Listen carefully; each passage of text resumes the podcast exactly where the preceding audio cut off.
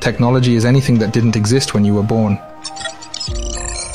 All of the greatest technological inventions created by humans are showing how lazy people are. I don't think there is a human trait that can't be imitated. Everything that can be invented has been invented. I think the global market needs about five computers. The question of whether computers can think is like asking if a submarine can swim. I think that technology has made the world a lot closer and will continue to make it even closer. Welcome to podcast Ban Nati, story of internet.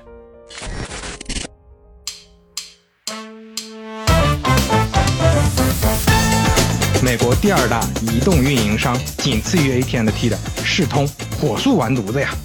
大家想象一下美国人那个震撼，就是移动、联通，突然有一天移动没有了，哎啊，就神州行我看行，现在不行了。九九年雅虎收购，你猜怎么着？那真的那就是老太太割双眼皮，雅虎大开眼界呀！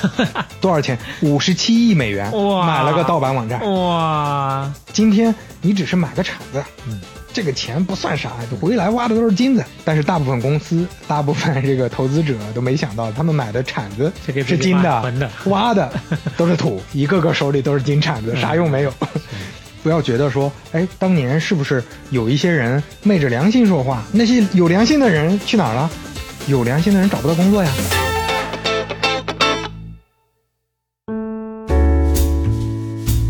半导体第六十八期打板开始，大家好，我是刘飞，我是小磊。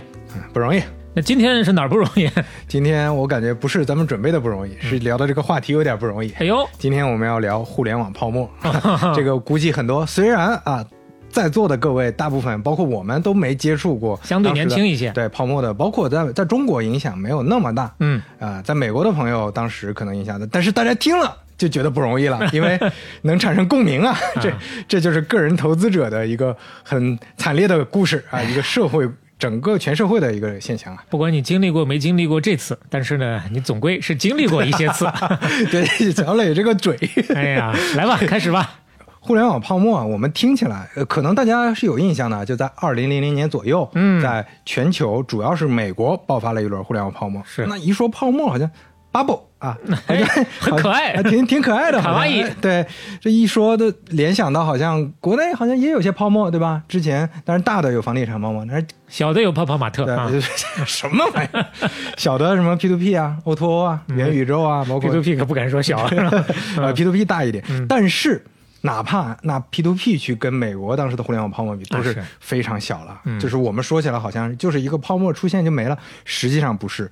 这个在美国还有另一个名字，大家都很知道的，叫大萧条。嗯啊，这个是非常严重的一次在美国的算是经济危机吧。嗯，不只是二九三三那一次啊。啊，最惨烈的时候，纳斯达克一天跌了九个点。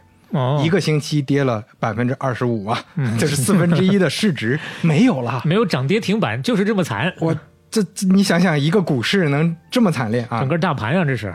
当时整个大盘里面，互联网公司的股票加起来市值蒸发了一点七五万亿，嗯，美元。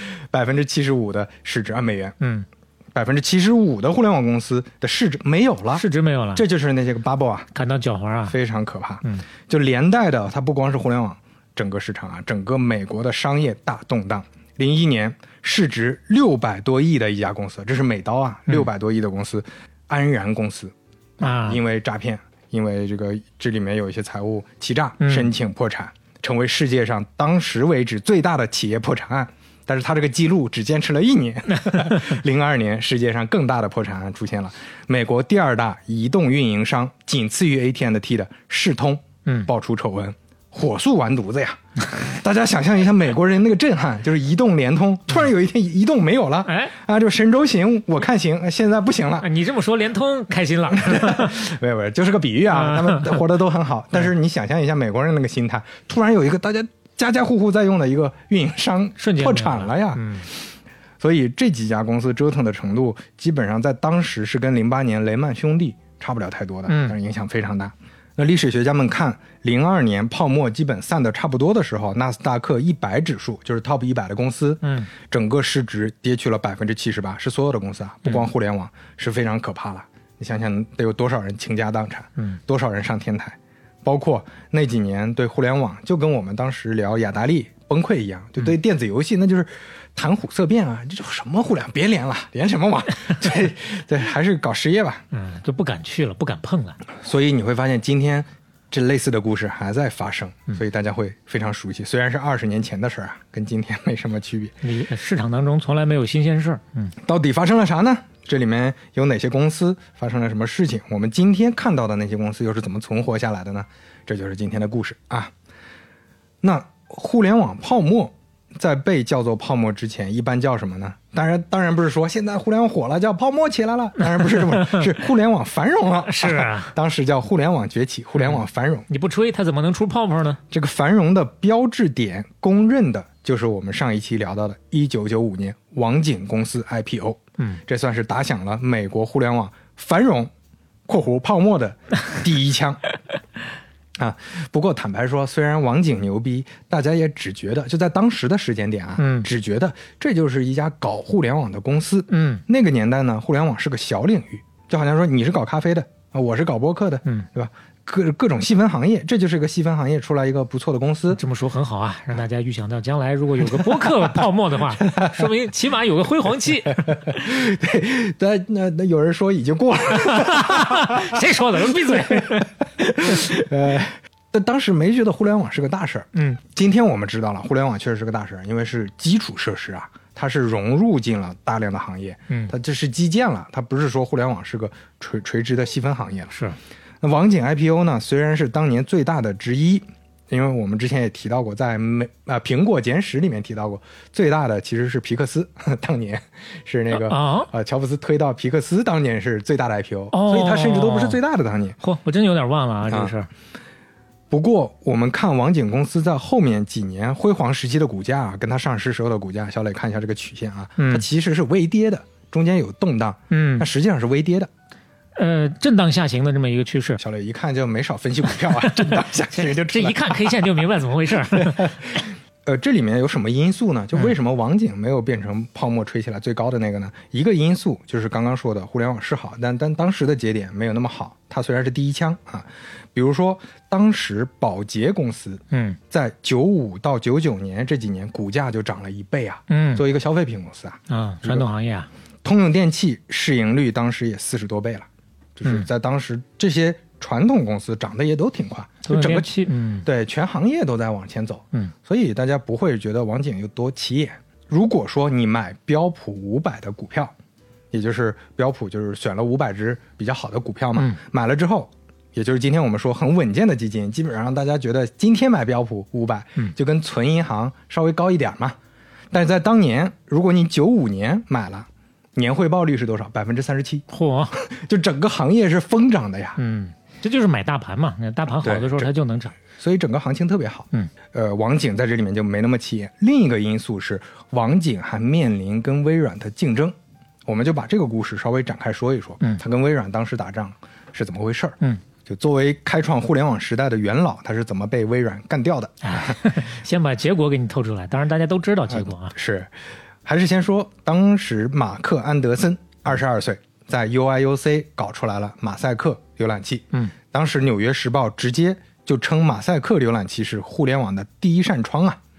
一九九四年，有一个人来找安德森，说：“哎，我是硅图公司的创始人克拉克。硅图就是硅谷的那个硅啊。嗯，显然是在硅谷成立了一家科技公司。这家公司呢，是搞图形显示的硬件和软件的。嗯。”克拉克之前是斯坦福大学的教授，他出来创业，所以他作为一个已经有成熟经验的创业者，他就跟他安德森说：“说我对你的浏览器很感兴趣啊，咱们要么合伙搞。”他当时在归途公司的地位好像有点不太稳，他觉得那个业务也不值得再投入下去了，所以想要出来跟安德森合伙做这个事儿。这个选择是对的，因为后来那个归途公司就破产了。克拉克呢就跟安德森合伙成立了这家公司。克拉克出了四百多万的启动资金，因为毕竟安德森还是个年轻呃大学生嘛，嗯，这个数字其实不小了。安德森的股份是百分之二十。安德森原来在学校 UIUC 搞马赛克浏浏览器的那个小团队，嗯，一个不落，七个人全部加入新公司，这就是新的马赛克公司，嗯，就拼了命的干活，一天十八个小时的干，嚯，不到半年，新浏览器写出来了，叫导航者 Navigator，这个也就是网景公司的第一个浏览器，嗯。当时这个浏览器为什么好呢？就首先他们已经做出来一个很不错的马赛克浏览器了，又花了这么多精力在新的浏览器上。另外呢，这家公司有克拉克知道，它是完全为了商业做的，质量好了不少，性能又好，界面又好看，公司整体更专业，市场克拉克这边也在盯，所以整个公司和产品就做起来了。那就打打破玉龙飞彩凤了啊！克拉克当时找了投资人凯鹏华盈 KPCB，嗯，硅谷当时顶尖的 VC 之一啊，就跟红杉是齐名的，嗯，他当时投资了美国在线、亚马逊、康柏、谷歌、丧等等等等。当时为什么从马赛克公司改名叫网景公司呢？是因为 UIUC 大学开始诉讼了，说你你在公学校里搞出来这个东西啊你怎么搞搞带着马赛克出来了，自己还成立公司了，跟我们学校一声都不说，一分钱都不分，是啊，你是干了什么见不得人的事儿需要打码？啊，然后 然后克拉克就跟他们开始打官司，然后一查发现啊，就除了名字一样，别的真的啥都不一样，代码全部重写的呀，哦。人家这是个新产品啊，人家想的其实开始也很明白，那这学校也没脾气了，嗯。就把名字改了，叫网景公司，然后给学校赔了一点钱，相当于之前用你的名字了啊，嗯。新名字就是 Netscape 网景，他们当时还搞了一个服务器端。就是嗯。我们知道浏览器都是用户端嘛，服务器端就是大家能用它来创作网站嘛，搭建网站、写网页，这这个 to B 的，哦这个是可以卖钱的呀。嗯因为当时很多公司或者很多机构都在搭网站了嘛，然后同时也在考虑用户侧浏览器要不要卖钱，因为这个也是天然的嘛，我卖软件嘛。嗯安德森当时做了个非常重要的决策，就是现在啊，咱们是早期入局的，游戏规则我们可以制定，我们没必要模仿其他行业，非得我们有成本，我们投入了钱做出来的东西就一定要卖钱，而是我们要免费的先去占据市场。但那会儿微软已经是把这个呃卖钱的生态已经建立起来了，是吧？对，当时整个软件行业已经可以卖钱了，嗯但是安德森又提了一个更超前的、更新的一个想法，这个想法非常重要，这就让他们整个网景公司快速席卷市场，嗯有了百分之七十五的市场份额。你看之前马赛克浏览器份额也很大，是但是这个网景公司的份额可呃含金量就不一样了，因为这个时候整个互联网的用户已经起来了。嗯量大了，克拉克继续搭建团队，还请来了 AT&T 的子公司老板吉姆·巴克斯戴尔啊，这个哥们儿也是非常厉害的，他来主管公司，来帮忙做这个整个市场嗯推广，所以网景公司就起步非常快。然后呢，克拉克他们又找了高盛来牵头 IPO，一开始定价是多少钱？十美元，发现有点低，嗯发行前一周又改了，稍微加一点，十四美元。嗯，发行前一点，这不一加加百分之五十那发行前一天，咱们赌一赌，二十八万。啊！直接成翻倍了，他们说自己改就改啊，就改了，因为卖的太火了这合理，吗当时提前这个沟通下来，啊这太火了，怎么这么火？我我不知道这他们的机制有点怪怪的啊。原来卖三百万份儿，直接改成五百万份儿，嗯这份数都改了，当天暴涨。我们之前其实提到过那个数，涨最高涨到了七十四点七五啊，嗯收盘价五十八点二五，也就是一开始定十美元，后来发行价二十八，最后涨到五十八呀。嗯所以安德森啊，这个时候就立马，他真的就是当时硅谷的一个传奇之一啦，非常年轻，一个大学生。他当时前一年还在打工呢，工资是一个小时六块钱啊。现在的身价，现在的身价是五千八百万美元啊！哇，转身就不一样了，平地一声雷啊，这也是。当时《华尔街日报》就说，通用电气达到二十七亿市值用了多少年？嗯，四十三年。网景公司到这二十多亿市值用了多久？一分钟。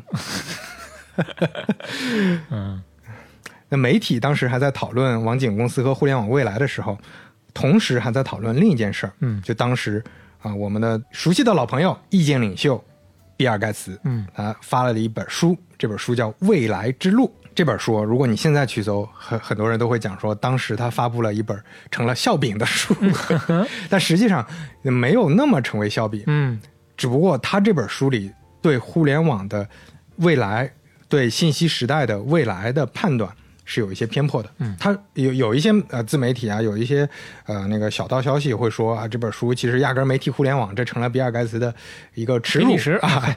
就在九五年的时候，这网景公司都起来的时候，你居然写了本书说未来之路上没有互联网，这但嗯。但是显然，但是实际上他写了互联网，嗯。只不过这里面就是简单提了提，他讲互联网很重要，甚至万维网都没怎么出现，嗯。就他都没怎么提互联网上的这些应用，没怎么提网景等等这些。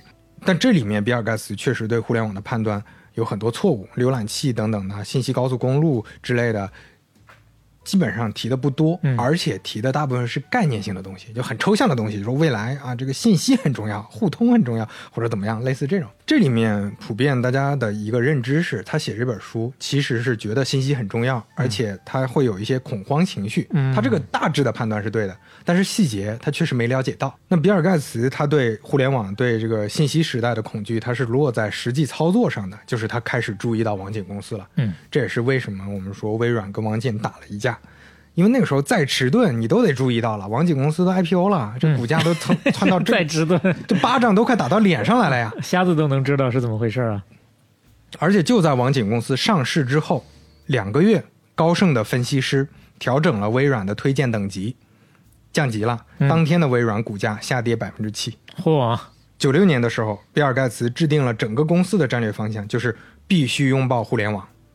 实际上，在九四年的时候，公司内部就在做浏览器了，就是一大堆软件小组中间的很小的一个。就那个时候可能就是下意识的去多方布局一下，没有看到它有那么大的重要性。，对，并不是整个公司的战略方向，因为那个时候比尔盖茨自己对这事儿的认知都不多。嗯然后那个小组的那个做事的那个部门呢，其实还跟王景接触过，说要不要合作，但王景说他们没有兴趣。啊，在九五年上市之前，其实王景跟微软也谈过，嗯，微软想要收购百分之十五到二十的股份，比尔盖茨那个时候很不重视，就他甚至没出现在这个收购的这个环节里面，那这这个他都没露面露面。那感觉至少微软里面有人是多少有这个意识的，要不然也不愿意做这个事儿。那就像你说的嘛，因为旗下比如说他有一百个部门，有个部门就专门搞互联网的，他当然得做这个事儿嘛。嗯嗯但但是实际上这个跟公司的战略还没有到到那个齐平的地位。嗯但是当时收购啊，微软还是觉得我牛逼啊，我财大气粗啊，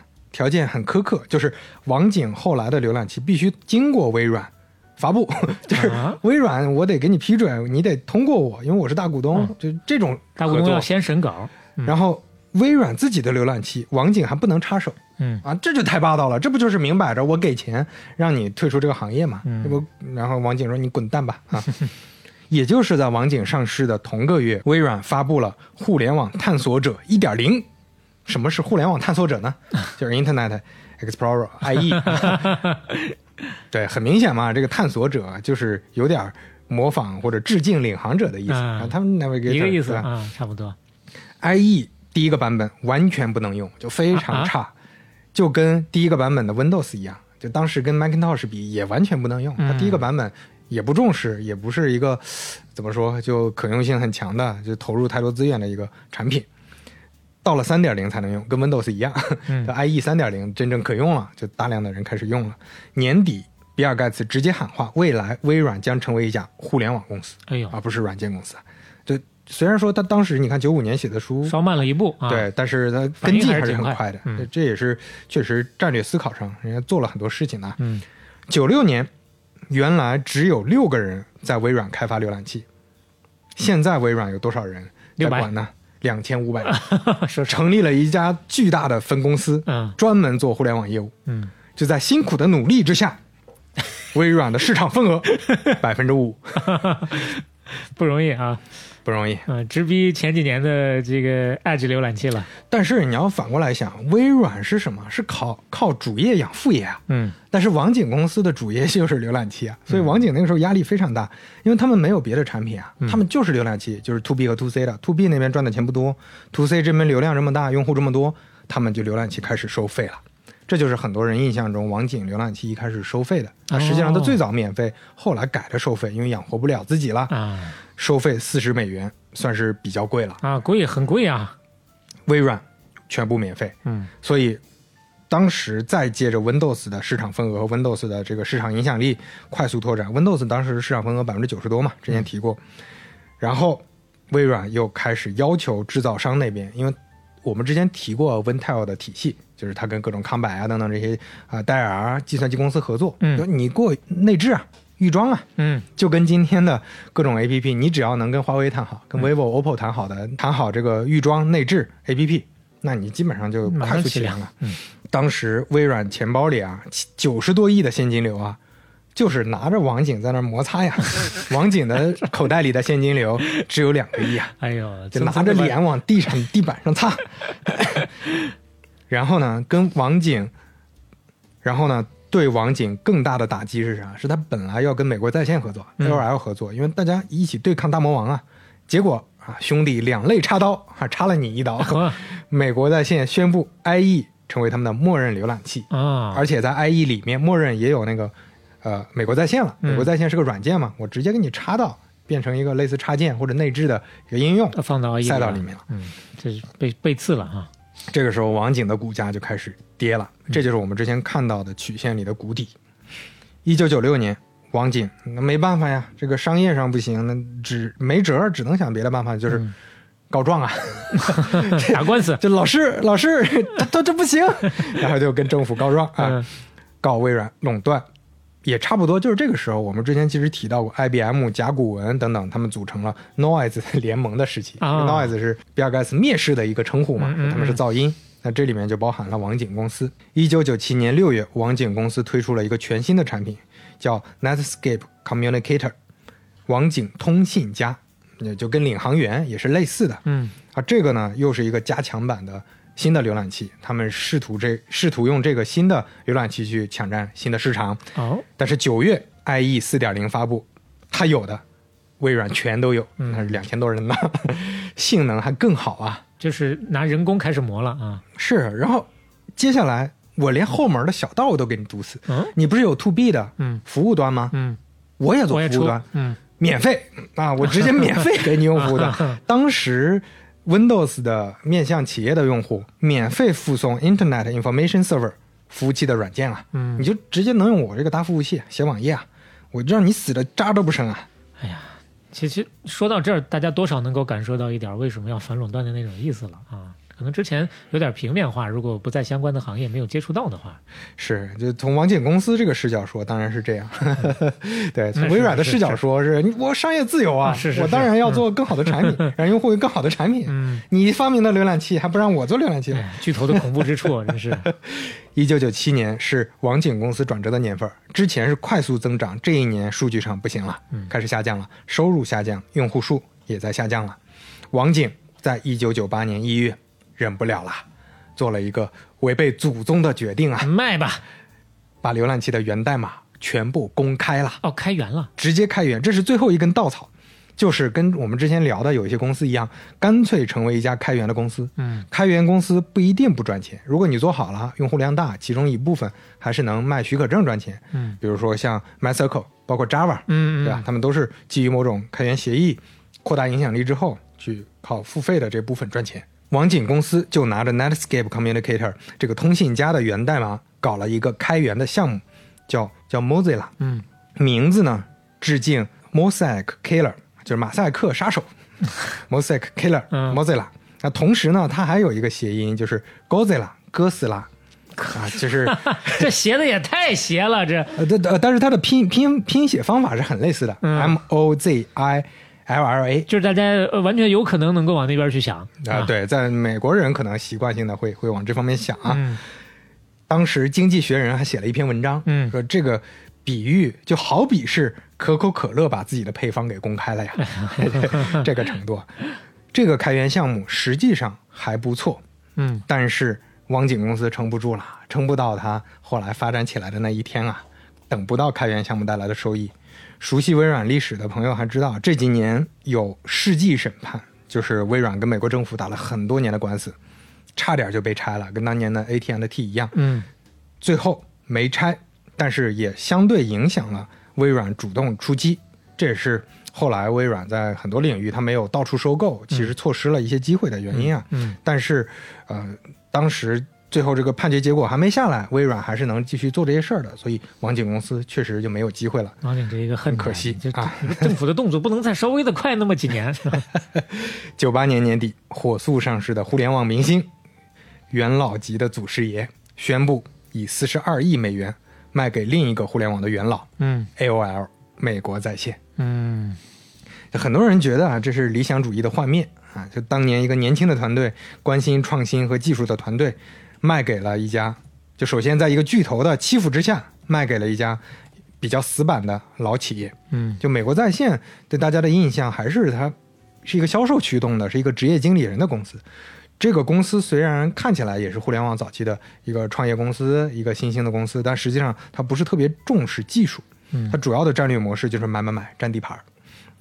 所以合并之后，美国在线继续做浏览器，但是下一代网景浏览器甚至不是基于原来他们自研的技术，而是直接用了 Mozilla 开源的技术，就它相当于这方面没有那么重视了，放弃抵抗了。相当于新三年旧三年，缝缝补补又三年，别跟我说盖什么新楼了，没钱了而且开源项目呢是一个独立的子项目，嗯。就相当于原来那些自研的比较厉害的那些技术驱动的团队就不存在了，我直接用着就分离出来的这个开源的项目，嗯。就将就一下得了，嗯，那基本上就是放弃抵抗了。这个这种开源的项目是跟 IE 很难打的，人家是投了多少钱，什么样的成本才做呀？美国在线虽然在业务上啊跟微软没得打，但是毕竟是大公司啊，我可以在法律上继续跟你杠了。我现在有网警，那你反垄断继续反垄断。嗯零三年终于和解了，彻底撤诉，一共呢赔了七点五亿。嗯啊，微软赔了七点五亿，同时还送了一个七年随意使用 IE 的权利。随意使用 IE IE 合作本来可能要给钱或或者什么一些合作的空间，嗯反正这些东西我全都送给你了。哎呀，这我感觉有点羞辱性啊，真是。啊，反正这个时间点，这个事件被公认为是网景历史的结束了。嗯虽然网景偶尔还出现一些啊、品牌的宣传等等的，但实际上就是跟以前的网景完全不一样了。嗯人基本上都被裁了，品牌也不重点去提了。零七年，美国在线彻底停止了所有浏览器的服务，嗯这就算是彻底的画上一个句号了。那网景公司的火种没有在美国在线发展，反而在他搞的开源项目里发展了。嗯 Mozilla 项目，大家可能听说的不多，嗯但是在这个项目上诞生了一个世界上最重要的开源浏览器 Firefox 哦，火狐。火狐是从这儿来的。在二零零九年，火狐成为全世界第二的浏览器，市场份额百分之三十二，三分之一的人在用火狐。经历过那段时间的人，想想啊，年轻时候是不是也曾经？呃，到今天它都是全世界第四大的浏览器。哦，现在还是第四大现在还是也就开源的嘛，开源的只有它，哎呦，过往的这些年，感觉它出现的频率，反正是在我视野当中出现是不是读本科的时候因为学计算机所以接触 Fox Firefox 啊？也可能是因为这个。原因吧。对，因为现在其实对于呃，比如说乌班图里面用的还都是 Firefox 啊，嗯所以这也是全世界第一大的开源浏览器嘛。因为前三名 Chrome、IE 和 Safari，嗯啊，那 IE 现在改名了叫 Edge，现在就是这四家是四大浏览器。那今天各位朋友用 Firefox 啊，也算是在给网景上香了。啊，顺便要提一嘴，美国在线，嗯，美国在线是互联网泡沫里吹得最高的公司之一。九八年，美国在线的股票涨了六倍，嚯哈！零零年，美国在线跟时代华纳合并了，嗯也就是成为时代华纳的子公司。当时说是合并啊，那实际上这个品牌就就雪藏了。嗯后来还是做各种互联网媒体的服务，但是生存的不是特别好，这个品牌也就消亡了。马克·安德森也得提一下，今天估计很多互联网的朋友知道他，是因为他是投资人。估计还有听友问安德森，马克·安德森这熟是这么重名吗？嗯，我知道这个安德森是美国硅谷很著名的投资人啊，嗯实际上就是这个网景的创始人。他从网景公司出来之后就创业了，那些创业的项目呢都没有他投资做的成功。他最知名的投资的案例就是成功投中了所有四个最值钱的社交媒体公司，哦一个都没落下。哦 Facebook、Twitter、Groupon 和 Ziga 嗯啊，这四大社交媒体公司当时全部投投了，他都是股东，而且他还是 eBay、Oculus、惠普等等公司的董事。啊，他在硅谷那个影响力基本上就是有点像硅谷巴菲特的那个感觉了，是非常顶级的投资人。那应该说眼光还是可以的啊。他个人呢也拿了很多奖和评选，他是一直作为互联网的开创者之一。那网景公司很遗憾，作为打响战争的第一家，没有赶上泡沫。那赶上泡沫的大公司是谁呢？吹得最高的，刚才提到了有美国在线，还有一家是亚马逊。哦，如果你在一九九七年亚马逊 IPO 的时候，你顺手看，我挺喜欢这个名字 啊，我买个股票，我买个十万块钱的吧，我随便给他十万块钱。你忘了啊？你忘了？你坐监狱去了。这什么玩意儿？有你忘了？你太有钱了，你十万块钱你没当回事儿。到了九九年过年的时候，你一瞅，你猜怎么着？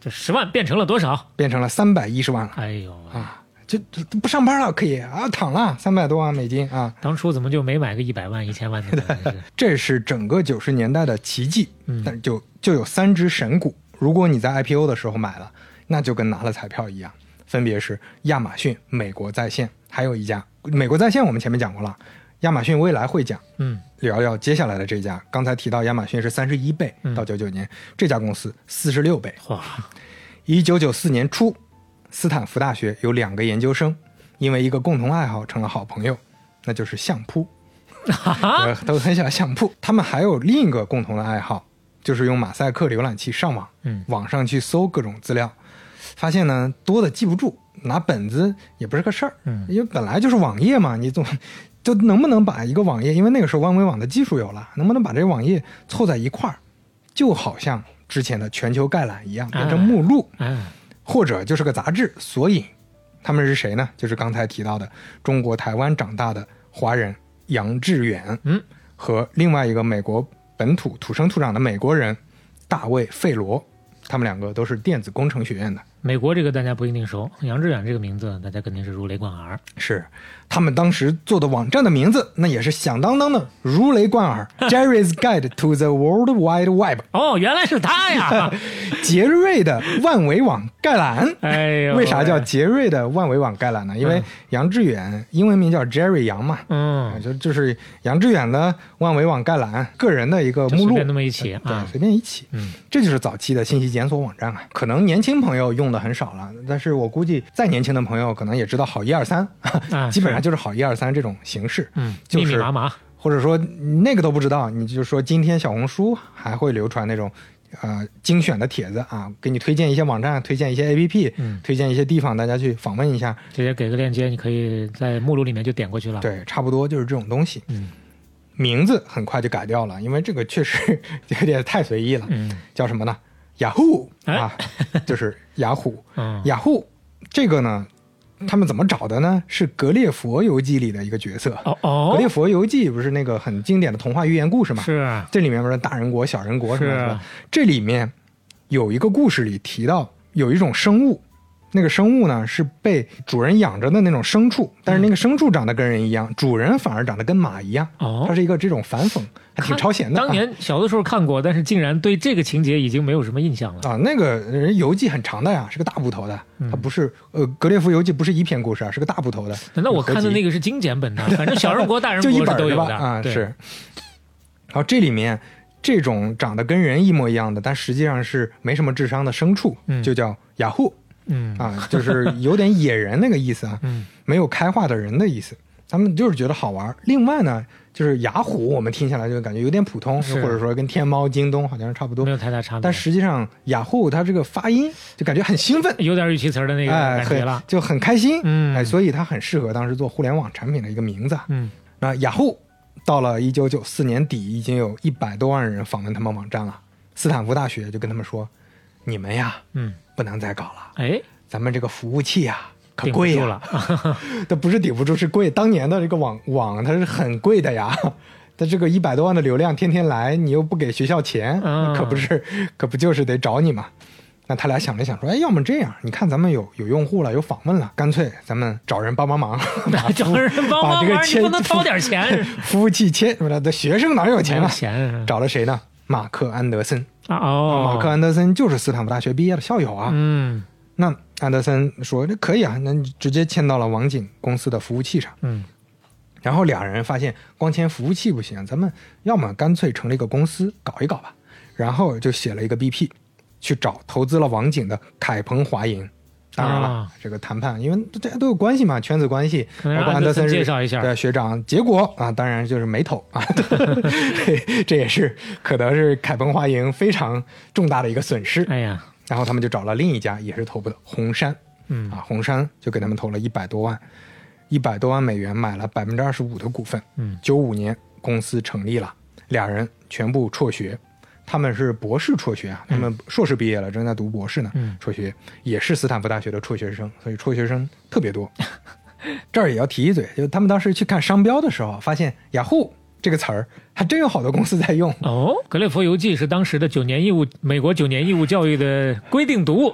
这跟这个都没关系。我跟你说，你去找，呃你现在去去想想了一个平时我们平时用的词儿啊，去注册商标，全都有重的。嗯因为它发展到这个阶段了嘛，能想到的全都被想到了。你说我们想半打铁这个名儿，这多不容易啊！我那天还找出来最早的时候咱们列的那些个名字的那个目录啊，嗯哇，真的好多好多半打铁，在基本上倒数第三、第四的那个位置上啊。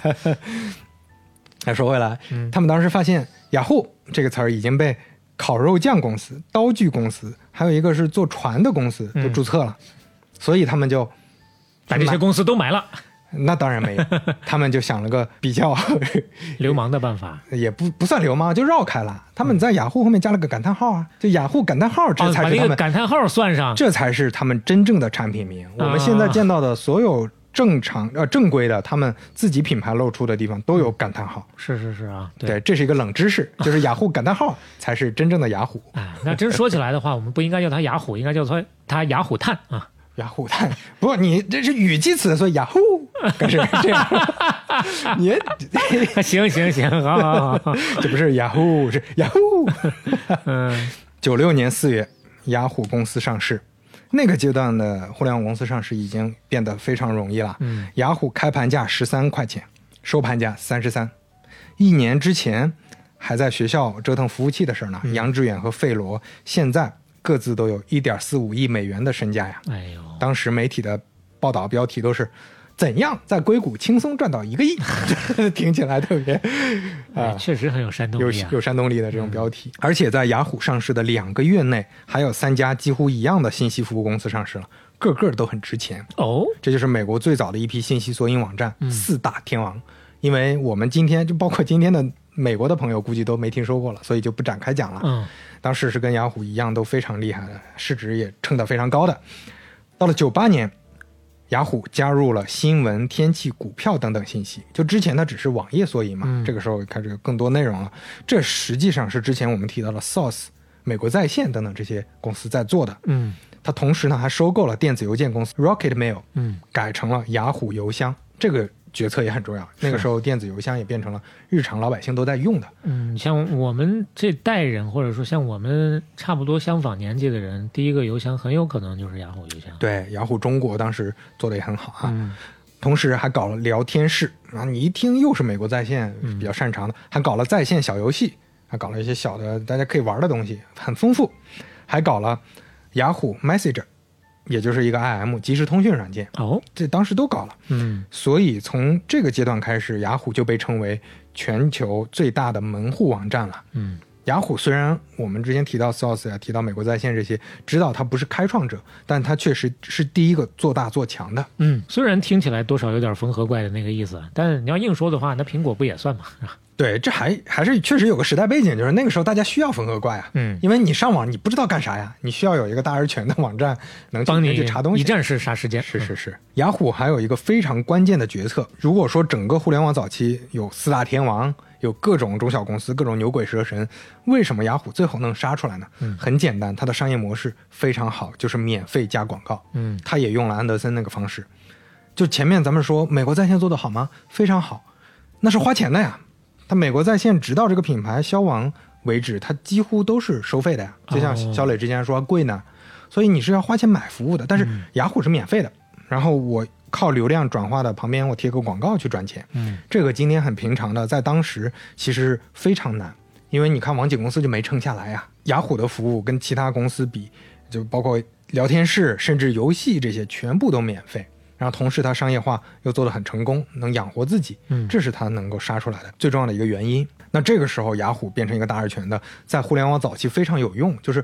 哎，你想上网，你家买了电脑啊，你去试试这个雅虎，你先上雅虎。这个时候，雅虎就变成了一个病毒传播的，大家都知道的一个产品了。就跟移动互联网刚起来，你可能总总得装点东西吧，嗯你先装个微信也好，先装个淘宝也好，还是先装个抖音也好，这是很多人开始使用互联网的一个原因。嗯而且对比今天有一个很大的区别，就是今天我们随便打开一个应用商店，啊，一个手机上应用商店有几十万、上百万的应用，你可以随便挑。嗯，你上网那那么多信息，大家都是在疯狂塞给你，能抢到你注意力的，这就能赚钱。但是在当年是完全反的，不是内容找人，是人找内容。你打开一个空白的浏览器，你不知道该干啥，嗯，搜索引擎也没有，对吧？所以你现在能想到的就是记几个网站。那先记哪个网站呢？当然最先记到的就是雅虎这种网站，因为它全啊，所有人都是优先先记住雅虎啊这个拼写了，所有人都会上这个网站了。同时呢，产品上雅虎还做了一个很关键性的决策，也非常值得一提，就是它用的是层级目录的方式，就跟我们的说现在电脑里的文件夹一样，一层套一层。比如说，它在呃全球所有的内容，在它网站上的内容分为十四个门类。新闻、经济、科学、教育等等，往下再细分，每一个细分下面可能还会再分。它靠的是什么？靠的是一百多人的专业编辑的队伍，哦就是吃苦功夫啊，一点一点往上弄啊。这是雅虎最有特色的，也是最关键的，大家容易找到自己想要的东西。刚才说的四大天王，其他几家做的不太好，就它是一个顺序浏览的这种方式，或者说层级做的不是特别健全。嗯那你进来之后，你看了前面一部分都不感兴趣，你就直接走掉了。但是雅虎你有层级啊，你你对科学感兴趣，你刚开始就能快速找到。嗯，这个在当年也是非常重要的一个产品的特色。同时呢，营销方面也很新潮，他们做的也很好。当时上网就是个很时尚的娱乐活动，所以他们做的广告也非常轻快，就跟雅虎这个 名字也融合的一起。小磊可以看一个他们当时的广告啊，还是很有创意的。他大概表达了一个什么意思呢？可能是互联网从业者啊，有点像啊，基本上熬的头发没剩多少了，于是他就上雅虎搜索了这个男人目录下面的头发那个部分。哎，搜完之后呢，你再看镜头一转，他到了大街上，变成了一个毛发爆炸浓密的爆炸头，这那个爆炸头得有多多高啊？五十公分吧？三个爱因斯坦那么厚。对，就是说他是什么都有，什么问题都给你解决，那个生发问题都能帮你搞定。嗯啊，同时呢，雅虎还做了什么事情呢？比如说啊，路透社的市场副总裁泰森嗯有一天发现了雅虎，觉得做得很好，而且你这个应该是有媒体价值的，你这个网站就是今天所谓的流量变现。嗯那个时候没有这个词儿啊。泰森就跟那个雅虎说：“哎，可以免费，我把路透社的新闻给你们，免广告费啊免费给你们，但同时广告费给我抽成。啊啊啊！啊，这是一个很有意思的商业模式，但是就就很新。当时会觉得一般的这种报社或者媒体不愿意这么合作，就是我内容卖一份儿是一份儿嘛。是是是，但是杨致远说没问题，泰森跟他合作的他们很愉快，这就是最早的所谓内容创作者分成啊，啊，平台给你抽成啊，这就成了双赢啊，因为新闻也能帮雅虎去吸引大量的流量啊。嗯以前可能是我随便摘的那种普通的网站、普通的网页，可能质量很差，嗯那现在我有路透社的内容了，而且免费看呀。是同时，双赢的事儿还还有特别多。雅虎很擅长做这个。二零零零年的时候，雅虎跟 Visa 合作，Visa 的信用卡成为雅虎网上购物的默认付费方式啊，那么早，非常早啊。嗯而且 Visa 也推出了雅虎卡，可以积累雅虎点数兑换东西。啊你想想多早啊！联名信用卡，对啊，联名信用卡。嗯，同时，雅虎跟各方找内容、搞服务等等，这些做的都很成功。同时，你也看得出来，这里面很需要钱。钱从哪儿来呢？嗯，钱从有钱人那儿来啊！杨致远基本上已经快把美国的投资人掏空了，嗯那些早期 VC 基本上弄了一遍之后，开始打日本的主意了。嗯，谁呢？日本电脑行业大亨，靠电子游戏起家的孙正义。哦，一九九五年十一月，孙正义投资雅虎两百万美元，当时雅虎才只有五十个人啊，嗯一间大屋子呀、上来就比红杉拿的多一倍。但是这不算啥，你看九五年十一月投了两百万嗯，九六、年二月三个月后，孙正义说：“我多给你点吧，嗯。两百万怕你不够花呀，给了多少？一个亿，哦，就是两百万试试水，我直接一个亿你随便花，哎呀，两百万就认识一下，用了三个月的时间把它给看明白了，应该是。啊，一个亿买下了雅虎百分之三十的股票。”嗯。雅虎长期就没去过现金流，同时孙正义后来也成为了 日本首富，对吧？后来那么有钱，因为啥？雅虎在这里面起到非常大的作用。雅虎因为它经历过互联网泡沫嘛，前面也说了，它是三大神股之一嘛。它被吹到最高的时候，孙正义是当过世界首富的，哇，就当了一天啊，就 就一天也是天，踩踩在比尔盖茨脚下了。得了，雅虎当时各方面都是一个很成熟的商业公司，在九十年代末，雅虎的广告商已经有三百多家了，全是自己谈的。它不像现在一样，我们说互联网广告都可以在线上直接完成，它都是自己这么去谈的。嗯。九七年它的利润已经到了六千七百万了。嗯。啊，这个已经在互联网公司里是非常可怕的。网景公司几乎是不赚钱的，要这么想，日访问量九千多万，哪怕放到今天看都是很夸张的。你不看全球，光看美国的话，一共才多少人口啊？你想是，那当然这个访问量不是用户量，用户量肯定要再折算的。这个访问量是这个叫 PV，就是同一个人多次访问也会记录的。这个数字什么概念呢？就比我们刚刚说的各种几大天王、其他的各种同类的网站加起来都要多。嗯到了九九年，雅虎每天的访问量三点五亿。据统计，美国当时有一半的互联网用户每周都至少访问一次雅虎。嗯周活用户是美国互联网人口的一半。嗯那既然聊雅虎，我们在这儿简要提一下雅虎中国这段故事，其实非常精彩，嗯也是互联网公司进入中国最早的传奇了。雅虎也算是中国互联网的深度参与的角色。未来有机会聊中国互联网公司的时候，我们会详细展开说。嗯，今天就稍微简单提一提，让大家有一个大概的印象。怪不得呢，我还在想为什么要简单说，后面还有大头。嗯 雅虎是非常早就进入中国的，九八年啊，九八年中文版的雅虎就上线了。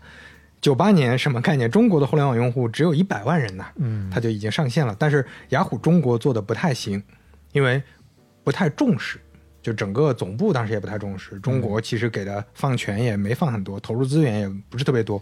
当时的总经理叫张平和，也是互联网早期很早的前辈了。嗯你与其说是雅虎中国的本土负责人，不如说是汉化组，他们就是搞搞汉化，啊就是雅虎啊，国外这个网站我直接复制过了，那你不做本土化，当然是做不起来中国策略很佛系，确实很平和心态啊。啊。所以几年之后，就没几年，就一两年的事儿吧，嗯就成了 NSS 的天下了，就是网易、新浪、搜狐。嗯那零三年，雅虎一看不行啊，我得还是想办法占中国的市场，加大在中国的投入。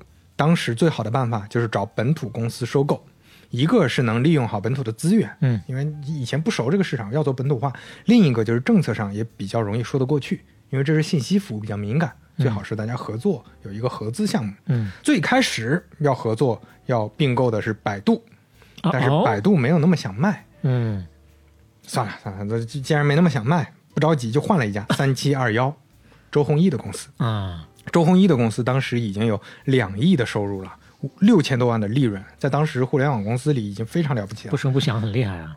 同时还服务了四十五万的中小企业客户，嗯他同时还有 ICP 牌照，还有周鸿祎自己带的团队，嗯非常完美。然后一点二亿美金，雅虎收购三七二幺，跟雅虎中国合并。与其说是合并，不如说 其实就是换了个皮。三七二幺摇身一变变成雅虎中国，雅虎中国原来的人就没几个人，五十多号人，嗯，归过来是搬到了三七二幺办公室去办公啊，成了周鸿祎的团队的人。周鸿祎成为雅虎中国总裁。雅虎中国在当年做的业务那是非常非常耀眼的。雅虎中国的雅虎邮箱，就像小磊刚才提到的，大家都用，那是就是在这个时期做起来的，成为中国第二。更重要的是搜索引擎，百度当时的市场份额是百百分之三十三，嗯。谷歌的市场份额是百分之二十二点四。嗯。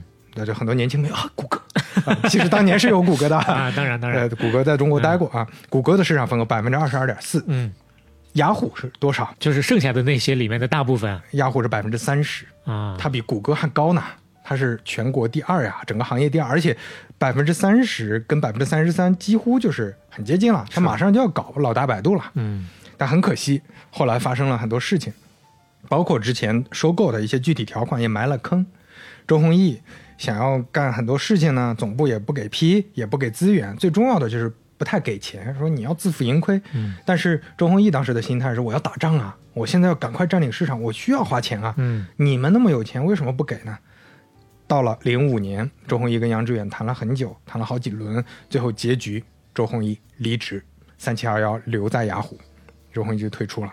那后来周鸿祎在谈这个事儿的时候就说：“哎呀，我带了一支能干的团队，被困住了，要弹药没弹药，要人力没人力。零五年这个仗已经打不下去了，施展不开了，百度要上市了，嗯 Google 已经来了，微软还要发力，门户嘛，门户网站们也都在效仿，都在模仿，嗯白白的浪费了战机，陷于内耗。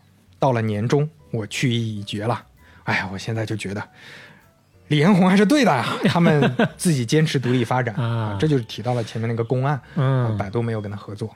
这还是负气而去啊，将军不下马，各自奔前程。是，那这个公司总得给人管吧？嗯那雅虎中国给谁呢？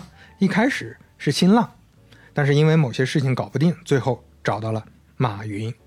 啊，他们之前其实是合作过的，因为雅虎在中国的广告代理就是马云给做的。嗯到了零五年，雅虎花了六个多亿，再加上雅虎中国，再加上从软银手里又花三点六亿买了很多淘宝股份，换来了阿里巴巴的股份，换了多少呢？百分之四十。这么多，非常多。为什么要买淘宝股份？因为当时操作结束之后，淘宝就正式变成阿里巴巴全资子公司了，这是一个资本的操作。那操作之后，相当于说，雅虎中国和阿里巴巴就算是一家人了啊，就是一个公司了，可以说。所以在座的很多队友估计都不知道啊，当年马云也是做过雅虎中国的，也是做过搜索引擎的，是也是跟百度打过仗的呀这。个小冷门的知识。对啊后来你再想想，为什么雅虎奄奄一息的时候，经常会说啊，要不是阿里巴巴啊，他早就完蛋了。那结果怎么样呢？这马老师 能不能搞得更好一点呢？嗯，结果他比周鸿祎更惨烈，因为马老师，你别看他跟周鸿祎不对付啊，实际上他跟周鸿祎背后的性格是类似的。我是要打仗的呀，我有自己很多主见和战略思考的呀。结果他妈的，原来你总部说是不管，你啥事儿都管，而且都不同意，这不同意那不同意，嗯，然后资源嘛也不给，钱也不给，人也不给，很烦人的。雅虎中国快速衰落。嗯二零零七年，雅虎中国改名中国雅虎，在零八年跟口碑网合并，变成了生活服务平台，也就是本地生活的公司了。啊，还有这么一道呢，啊就是原来不清晰了。对，嗯原来雅虎中国的那些人、产研啊、业务啊，嗯全都转到口碑网这边做事情了，相当于。就把人承接一下了。对，就是口碑网后来演变成了呃跟饿了么合并嗯等等之后，演变成了今天阿里本地生活、本地服务。嗯，那我们今天你在饿了么点餐，说不定就有雅虎早期的员工给你写的代码呢，是这么一个渊源了。啊哦，这个很有意思。，对，从这个节点之后，基本上马云的注意力也不在这儿了。嗯，就在淘宝和支付宝了。那对于马云来说，这件事儿基本上就是变成了一个财务投资了。就我跟雅虎之间有一个财财务的交换，嗯这个业务呢基本上也就黄了，就只剩下阿里巴巴了。但是还是有一个意外的收获，就刚才提到的，其实雅虎中国有很多优秀的 IT 人才，嗯进入了阿里，变成了早期阿里的很重要的一个补充。那对于雅虎来说呢？为什么后来我们很少见到他们之间撕逼或者怎么样？有遗憾感慨，那是因为赚钱啊。百分之四十呢？对，雅虎雅虎就觉得那那你业务没做起来，嗯对吧？但是你反正给钱，呃财务上反正说得过去啊。是我们说回雅虎，雅虎在九九年十二月的时候，股价一个月翻了倍，嗯，每一股一百一十九美元了。当时雅虎它不光在美国和中国做嘛，在日本也做了。嗯雅虎在日本的上市公司，甚至成为了日本历史上市值最高的公司，哎呦，一亿日元。嗯但是零零年突然就变了，这整个公司的业务发生了巨大的波动，然后杨致远退居二线。四月，公司的 CEO 换成了特里塞梅尔，他之前是华纳兄弟的联合 CEO，哦啊，派了一个职业经理人来管理这个家公司了。嗯泡沫结束之后，二零零一年中旬，雅虎的每一股前面说了高点是一百一十九啊，每一股现在八美元嗯，啊，直接跌跌到非常低的这个水平了。不剩多少了。接下来就是每一场仗都打得很艰难了呀。大家其实都知道，雅虎做的这个门户网站或者是信息服务，后面很快就被搜索引擎替代了呀。大家就是有需求直接搜了，我不会在你网站上去点目录了。不需要缩引类了。我们今天也都知道，搜索意味着什么？它不光是在门户网站或者看新闻等等。你像微信，之前可能你好友少的时候、群少的时候，你可以浏览着看。嗯那多了之后，你想查点东西，对啊，你都得用搜索呀。嗯所以后面慢慢的网上的内容多了之后，搜索引擎起来了。搜索引擎上呢打不过谷歌，邮箱呢也被谷歌截胡了，Gmail 在美国也快速的崛起了。嗯 IM 方面也打不过微软的 MSN，嗯，到后面还有更多其他的 M 江湖乱战。出现啊，社交媒体那就更不用说了，雅虎也没有跟上。零八年初，因为金融危机嘛，雅虎裁员一千多人，差不多百分之七的员工走掉了。年底又裁了一千五百多人。为了自救，当时跟微软谈收购，但是谈了很久，这也是谈了很长、很很复杂的一个故事，嗯不展开说。但是最后没有成功啊，没有被微软收购。那后来就从一个当年的超级大厂，就大家提互联网，就甚至雅虎就是互联网的代名词啊！你想想，嗯当年就是雅虎就是互联网，甚至很多人可能不知道，呃，万维网不知道互联网，但是知道雅虎，啊、这么一个超级大厂，后面就慢慢变成一个小厂。二零一六年，雅虎用四十八亿的价格卖给了运营商 Verizon，嗯，雅虎成为一家投资公司了，就彻底变成一家投资公司了，没有具体业务了。改名叫 Altaba，A L T A B A。有人说这啥意思啊？这就是阿里他爸呀，Altaba，A L 不是阿里巴巴吗？这是故意恶心阿里吧？这 Altaba 啊，这也其实挺好记的。也可能是故意恶心雅雅虎。现在他只能这只有只有这一个拿得出手的身份了。投资的最重要的部分几乎只考虑一件事儿，嗯，就是什么时候卖阿里股票啊？是什么时候卖我儿子股票啊？对他来说，这确实是最重要的。到二零一八年，阿里他爸阿尔特巴啊，还持有阿里巴巴 ADR 股份百分之十五呢。啊，六月份，阿尔特巴抛售了一亿股，抛完之后，他的股份还占有百分之十点九六呢。说实话，不如把所有人都解散了，然后拿这些东股票养老得了，别折腾了？现在估计差不多也是这个 这个状态，市值还剩下七百六十亿美元在这个阿里的股票里呢。嗯，那作为早期互联网的元老之一，华人之光，被认为是王安之后最重要的华裔商人杨致远，零八年就辞掉雅虎 CEO 了。我们前面提到了，一二年辞去了各种实际意义上的职位，嗯彻底退出了雅虎。那顺便说一句啊，喜欢相扑的杨致远在斯坦福读书的时候去了一趟日本，看相扑比赛。嚯，开心死了。在相扑比赛的现场认识了一个同学，嗯正好也还有斯坦福的大学的一个女生，日本人山崎京子，嗯两个人结婚了，婚姻非常稳定。啊，因为相扑找到了自己的事业伙伴，还找到了自己的人生伴侣，对，下来看一下杨致远和他妻子，两个人这个衣品还挺像的啊，都是黑白色系的，是。嗯，看起来挺搭的。那么接着往下聊啊，嗯网景公司、雅虎公司、美国在线、亚马逊等等，这都是互联网泡沫的经典案例。那除了这些大公司，我们还是要整体更宏观的聊一聊互联网泡沫这个事儿。肯定是一个巴掌拍不响，那是好几个巴掌。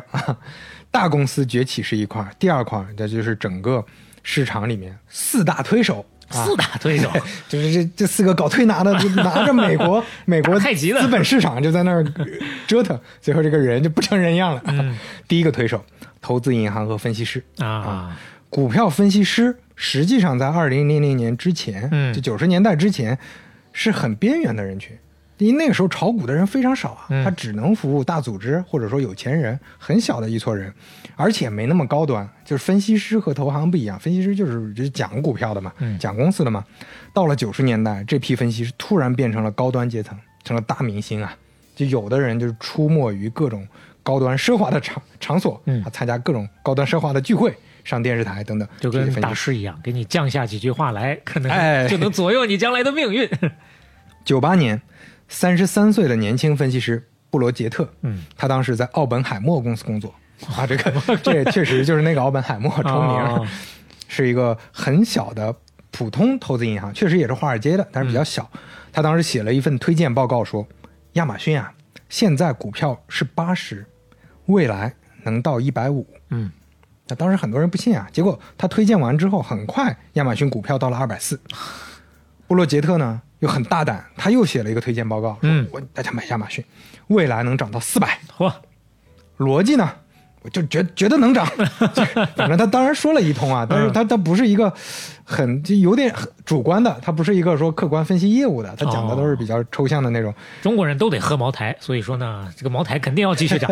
你说的都算是很 很还是有点依据的。他他甚至在推荐报告里写了这么一句话：嗯。亚马逊的估值显然更像是一门艺术，而不是科学。啊，啊，就是你信你就买。好，当时呢，作为对比，另一个搞了很多年的专业分析师，也是股票分析师，嗯科恩，他在美林银行工作，这个是更大的一个投资银行，他是用专业视角做了详细的分析，说亚马逊啊，现在的业务不值得这么的高的估值的呀，嗯现在这个市值有点虚高了，大家一定要谨慎啊。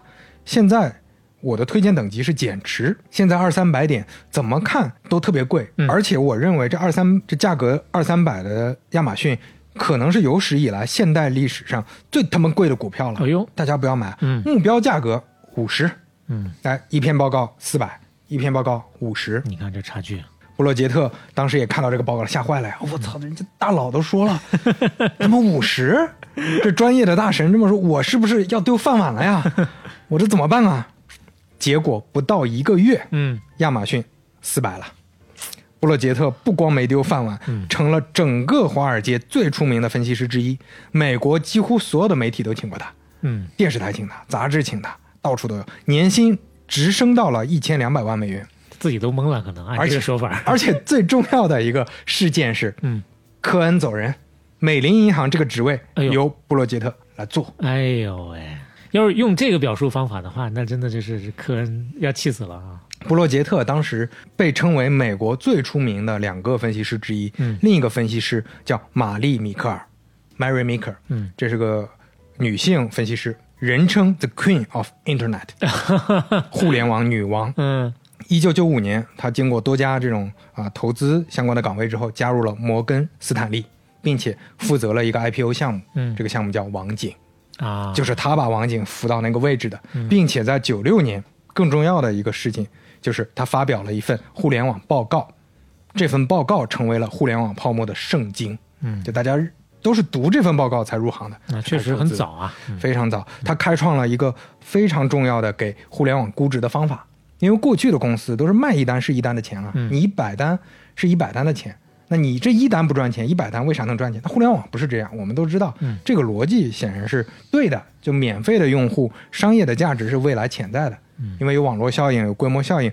那这怎么估值啊？大家也不知道怎么估值。你你全靠艺术，对吧？全靠布罗杰特说的那个，这不行啊。哦，所以，玛丽米克尔他最重要的一个点就是他给了一个估值方法，他的逻辑就一个词儿叫眼球 （eyeballs），就是注意力。其实今天我们都在谈了注意力经济嘛，就是多少人在用这个产品，你按注意力、按用户去给他评价。啊，互联网行业的高 PE，这是是是他吹出来的。哎，他当时说，雅虎每年有四千多万的眼球在看，嗯那这公司就他妈值一百亿。嗯嗯今天我们当然知道一定程度上是合理的，但这个在当时是开天辟地的一个说法，嗯所以大家都以用眼球的方式去重新看这些公司估值了，当然它就会容易把泡沫炒起来嘛。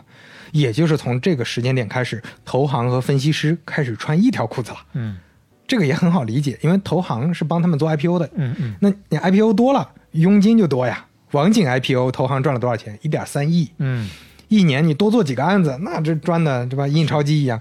你说市场不好，我还咋赚钱啊？嗯，有个很夸张的例子，一九九七年有一个研究，整理了市面上所有几乎所有的股票分析的报告，有一万五千多份儿嗯，这些里面建议卖出的、推荐卖出的寥寥无几有多少？百分之零点五，啊，百分之九十九点五的报告都说买入买买买，这个好牛逼。大家都不错嗯。而且这个是一个自然筛选，大家不要觉得说，哎，当年是不是有一些人昧着良心说话？嗯是那些有良心的人去哪儿了？有良心的人找不到工作呀。你说你看衰市场，谁他妈要你啊？嗯你看衰市场，你有什么价值？你看衰市场，你赚不到钱啊。除非你是巴菲特啊，可以自己有定力，你自己手里攥着钱，哪怕被人骂死，你依然可以雇我。但是像其他的就不行了。对，它是一个自然筛选的过程。嗯在这种投资热之下，光九八年就有一百三十九个风投的基金创立 VC，嗯募资额达到了一百七十三亿，比前一年增加了百分之四十七点五。嗯那个时候你随便拿个 BP，什么东西都没有，你都可以融几百万、上千万，很容易的。同时出现的还有什么呢？大量的在线股票经纪公司。九九年已在美国已经有一百五十多家在线的经纪公司了，互联网用户才多少啊？嗯九九年的时候，当时接近一半的交易都是在线完成的，那就是图个方便啊。你想想买股票以前可能还挺麻烦的，要去交易所，要去怎么样的。嗯现在你在线点个按钮，啪啪啪钱打进去了，你没感觉，然后不像花钱，你还得背着麻袋去去付钱，那种状态是不一样的。市场里，据统计有百分之四十的人是九六年之后才入行的，才注册的呀。也就是说，大量的个人投资者，大量的韭菜排着队就进场了，就进菜市场了呀这是。一波热潮炒起来的啊。就有一半的人是新新入场的，大家就知道这个泡沫就很可怕了。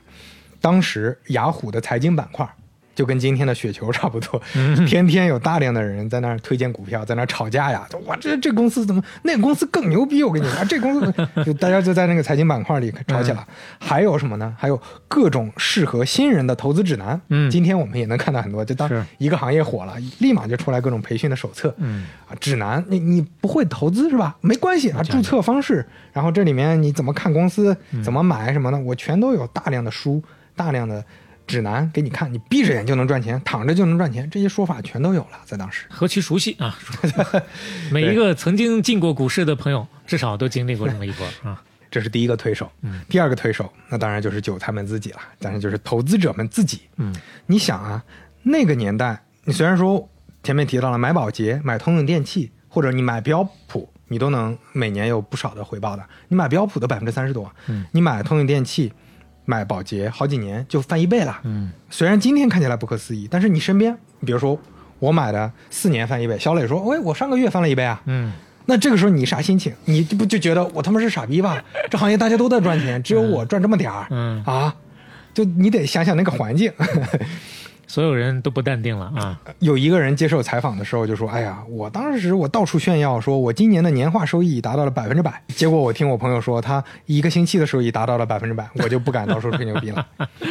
就不光那些牛逼的公司，就当时是整个行业热，嗯就中小公司、普通的创业公司、互联网公司回报率高的可怕。肖磊看一下之前中证金融统计的几个，我们今天都没听说过名字的互联网公司啊，你看它的回报率涨幅，第一个叫做 Healthen，百分之三千三百三十九的涨幅啊。第二个大家还熟，eBay，百分之三千两百六十九的涨幅。往下依次呢，从一千多到几百，到这个表里面统计的那么十个左右，最低的也有百分之六百多的涨幅啊。对，年化呀所以。所以你想想年化是这个涨幅的时候，你根本淡定不了。所有人都疯了呀。但是你你隔壁是吧，开沙县小吃的，嗯人家已经买大别野了，你这个时候你能淡定吗？他就是因为开了个开了个股票账户，对吧？现在想想也就能理解了，大家都在里面赚钱，我干嘛要不不要进去呢？对，但是啊，就像当年明月老师说的一样，人类从历史中学到的唯一教训就是，人类不会从历史中吸取任何教训。是的，如果说中国我们改革开放之后没多久，大家没见识过也就罢了，美国人呢，那基本上每几十年就有一次大萧条或者泡沫啊。嗯那为什么很多人还是趋之若鹜？你跟别人聊，比如说啊，冷静一点的，你说，哎，这是不是跟郁金香泡沫差不多？这是不是过热了？对方的回答，每一次历史上的都没区别，就一句话：这次不一样，永远都是这次不一样。专门有这样一本书啊、大家也可以去看看哈、对，你想，你想象一下，你比如说之前 P to P 的时候，嗯。很多以以前就做投资，以前就熟悉这个行业，就是说你现在这么高的年化，它不合理啊。嗯，那肯定会有人说这次不一样啊，这次我们背后背靠的是什么什么这个东西。你像有一些传销组织也习惯这么说，你去传销组织，哎，你这个不是跟那个传销组织差不多？哎哎，我们不一样，不一样。哎，你你们这个是不是新闻联播里说这个东西是算传销？哎，哎我们我们这个上面有人儿啊，我们不一样。两句话就能跟你讲出来它的道理所在啊。对，全都是不一样。所以说，对于任何不懂的人，随随便便的稍微几句就能，呃，跟你忽悠瘸了啊！哪怕你懂，加上一个不一样的、相对比较好印证的这么一个证据，你也会相信这次真的不一样。对，再加上你想嘛，你第一天冷静了一下，第二天冷静了一下，第三天你亲戚朋友全都啊在炒股了，嗯，你这是冷静不了。但这也基于另外一个事情，就是毕竟将来的事情谁都没法真正预测，是，哎。所以所以，所谓的历次都一样，也不过就是回过头去看历次都一样。万一将来真有一次不一样的呢？对，大家都都都会讲这个逻辑啊，所以很多人就判断说，你看那个人没我聪明，他都赚到钱了，嗯我比他聪明，我至少比他赚的能多点吧，嗯或者说我的风险比他能少点吧，这这些心态在当时非常常见。这到什么程度？当时上百万人辞职炒股啊，嗯，就是不干了，辞职炒股啊！我因为炒股的收益更大呀。对我还上什么逼班啊？这个我一年年化都上上几十倍的年化的时候，嗯你还上啥班呀？每年，而且他们这些人，尤其大量的韭菜散户，嗯是每天疯狂交易的。这个很危险，就每天动不动几十次、上百次，平均都几十次交易的。嗯，就是很多老股民就知道这个很危险，嗯这基本上你光佣金就赔进去不知道多少了，最后全是平台赚了。嗯，且不说危险不危险吧，反正就是瞎忙活。说白了，同时出现的我们也很熟悉，就是培训机构，美国出现了大量的培训机构，只需几千块啊，只需九九九。啊，几天的培训，你就能成为专业的交易员啊，你就能赚到大钱。据统计，到了九十年代最后几年，我们前面说了，早期的美国股市基本上都是机构或者啊专业人士在炒股的，嗯，但是当时已经有五百多万美国人频繁的在网上交易，而且绝大部分是个人，哎呦，美股也有 A 股化的这么一个阶段呀。全是个人呐。这就说到第三个推手了。那老百姓为什么有这种氛围？那就是因为他们天天看的书啊、报纸啊、广播电视啊，媒体也是一个重要的推手。嗯，当时有本畅销书叫《道琼斯三万六千点》，就是说道琼斯那就奔着三万六千点去了。哎，什么概念？当时刚刚破万啊，嗯 巅峰是什么时候？就只有一几天，就是美国在线跟时代华纳合并的那几天，嗯大家觉得啊、哇，这个要起来了。，A 股五千点不是梦啊。但是 这这说说了都是泪啊。这当时就觉得这破万，这只是刚开始啊，未来那就是三万三万六千点啊。嗯但实际上，当时在互联网泡沫的时候破万，那确实就只是山顶了啊。后来再次破万，已经是多年后，零六年破万了，三万六千点。后来真做到了，什么时候做到？去年，二二年一月做到了。今天最新的我去查了一下，是三万五千点左右。嗯，我这已经二十年了。你看人家，不管怎么说，二十年爬到三万六了。反正在当时有很多本类似的畅销书，大概意思就是宣扬这次不一样，这次不是泡沫，而且这里面就就有肖磊说的那一点，就是我们以前是总结啊，但这次你看有一个很重要的因素，这次是技术发展。嗯，以前有很多次郁金香，那花有什么价值？这次是技术，跟你说技术牛逼的，互联网正的创造新的连接价值。连接人与人，互联网连接，呃就很多形而上的东西了。嗯，就是魔咒嘛，就不这次不一样。接下来一句话就是你不懂，接下来就是你不懂。当代人理解不了未来的，你你你看古代人，他能看懂我们现在吗？嗯，你也理解不了未来互联网时代。现在是全球的结构性变化，要重塑人类社会的。这个事情确实很难分辨啊。咱想想，咱身在其中的话，很多时候自己也没有这个判断力的。是，嗯而且媒体真的是非常狂热。九六年就有媒体这么一说，股票市场它不是一方输一方赢的零和游戏，股票市场中一定时间内所有人都能赢啊，所有人大家都赚钱。没毛病啊，一定时间内说的太好了。这个时间是两分钟还是？啊，对，是是是啊，一定时间内所有人都能赢。哎呀，太好了，严谨太好了。嗯 那当时有没有人质疑呢？嗯也有有人质疑，就说其他行业啊，人家这些收入或者说人家这些价值是肉眼可见的。比如说早期你哪怕说信息行业吧，大型计算机它确实减少了雇佣人工，那这个成本也是可计算的。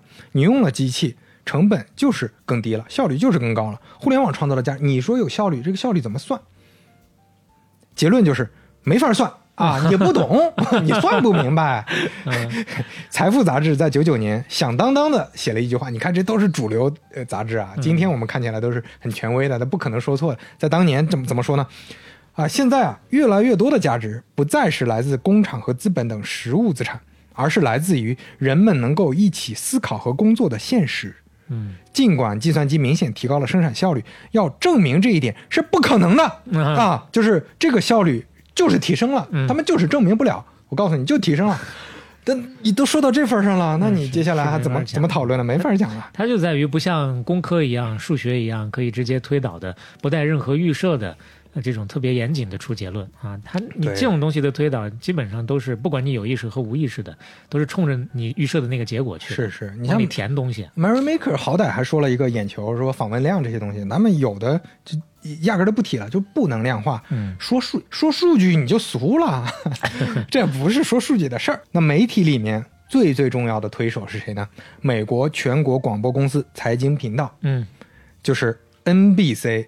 为了做财经这个事儿，专门成立的 CNBC，今天当然也是很头部的啊财经频道了。它是互联网泡沫里最大的流量来源，几乎就是前面说的五百万股民天天要看的电视节目啊。负责人罗杰·埃尔斯，他是尼克松的媒体顾问呐、很厉害的一个大佬。嗯你一听给总统做顾问，就显然他很擅长包装。嗯，他的思路就是我要彻底改变财经媒体内容的形式，财经媒不应该是那么严肃的媒体，或者说严肃性之上，我要有娱乐性，包括屏幕底部实时滚动行情。嗯，这是他不是他发明的，但是他是强力去推的，嗯这个变成了一个主流。发扬光大的啊，同时找各种评论员，跟聊八卦一样聊股票，就天天聊股票，就疯狂聊股票。哎，你知道昨天那个董事长啊，他是在哪儿吃的饭 是吧？跟谁聊的天儿？然后来采访各种企业高管，然后这企业高管他用很高超的技巧，嗯，打光也好啊，采访的方式也好啊，哎呦整个呈现也好，就让你感觉高级高级，嗯牛逼看着就想买他的股票。啊 包括啊，要么就请一些那个那个很漂亮的企业高管，啊，很帅的，反正看着整体形象就感觉这个公司不会错，他怎么可能骗人呢？那真是个牛逼媒体人呐。就是吸引人看。嗯他当时跟团队说的原话就是：“我们要把金融投资这个事儿搞成跟体育频道一样受欢迎。”嗯哼哼他做的最重要的决策就是请了大美女，大美女啊玛利亚·巴蒂罗姆主持人，并且后来成为非常重要的一个分析师，啊，就是意见领袖。啊，主持人加这个 KOL 对，就非常重要的一个角色。他在当时的这些分析员里，首先当时的分析员都是中年男性，嗯对吧？啊，他就是存在这么一个落差。然后他整个气质形象，尤其是动态的，我们看的是静态的图嘛，嗯嗯嗯。就当时的节目里面，这个采访的过程或者他讲的过程，他是在交易所现场的呀，嗯。背后就是现场，他不是说在一个安静的环境，他在那个环境里，用这种状态给你表达，你就感觉特别像，啊，有点像今天的直播电商，啊就是有 冲动消费的那个那个意愿。三二一 上下一只股票。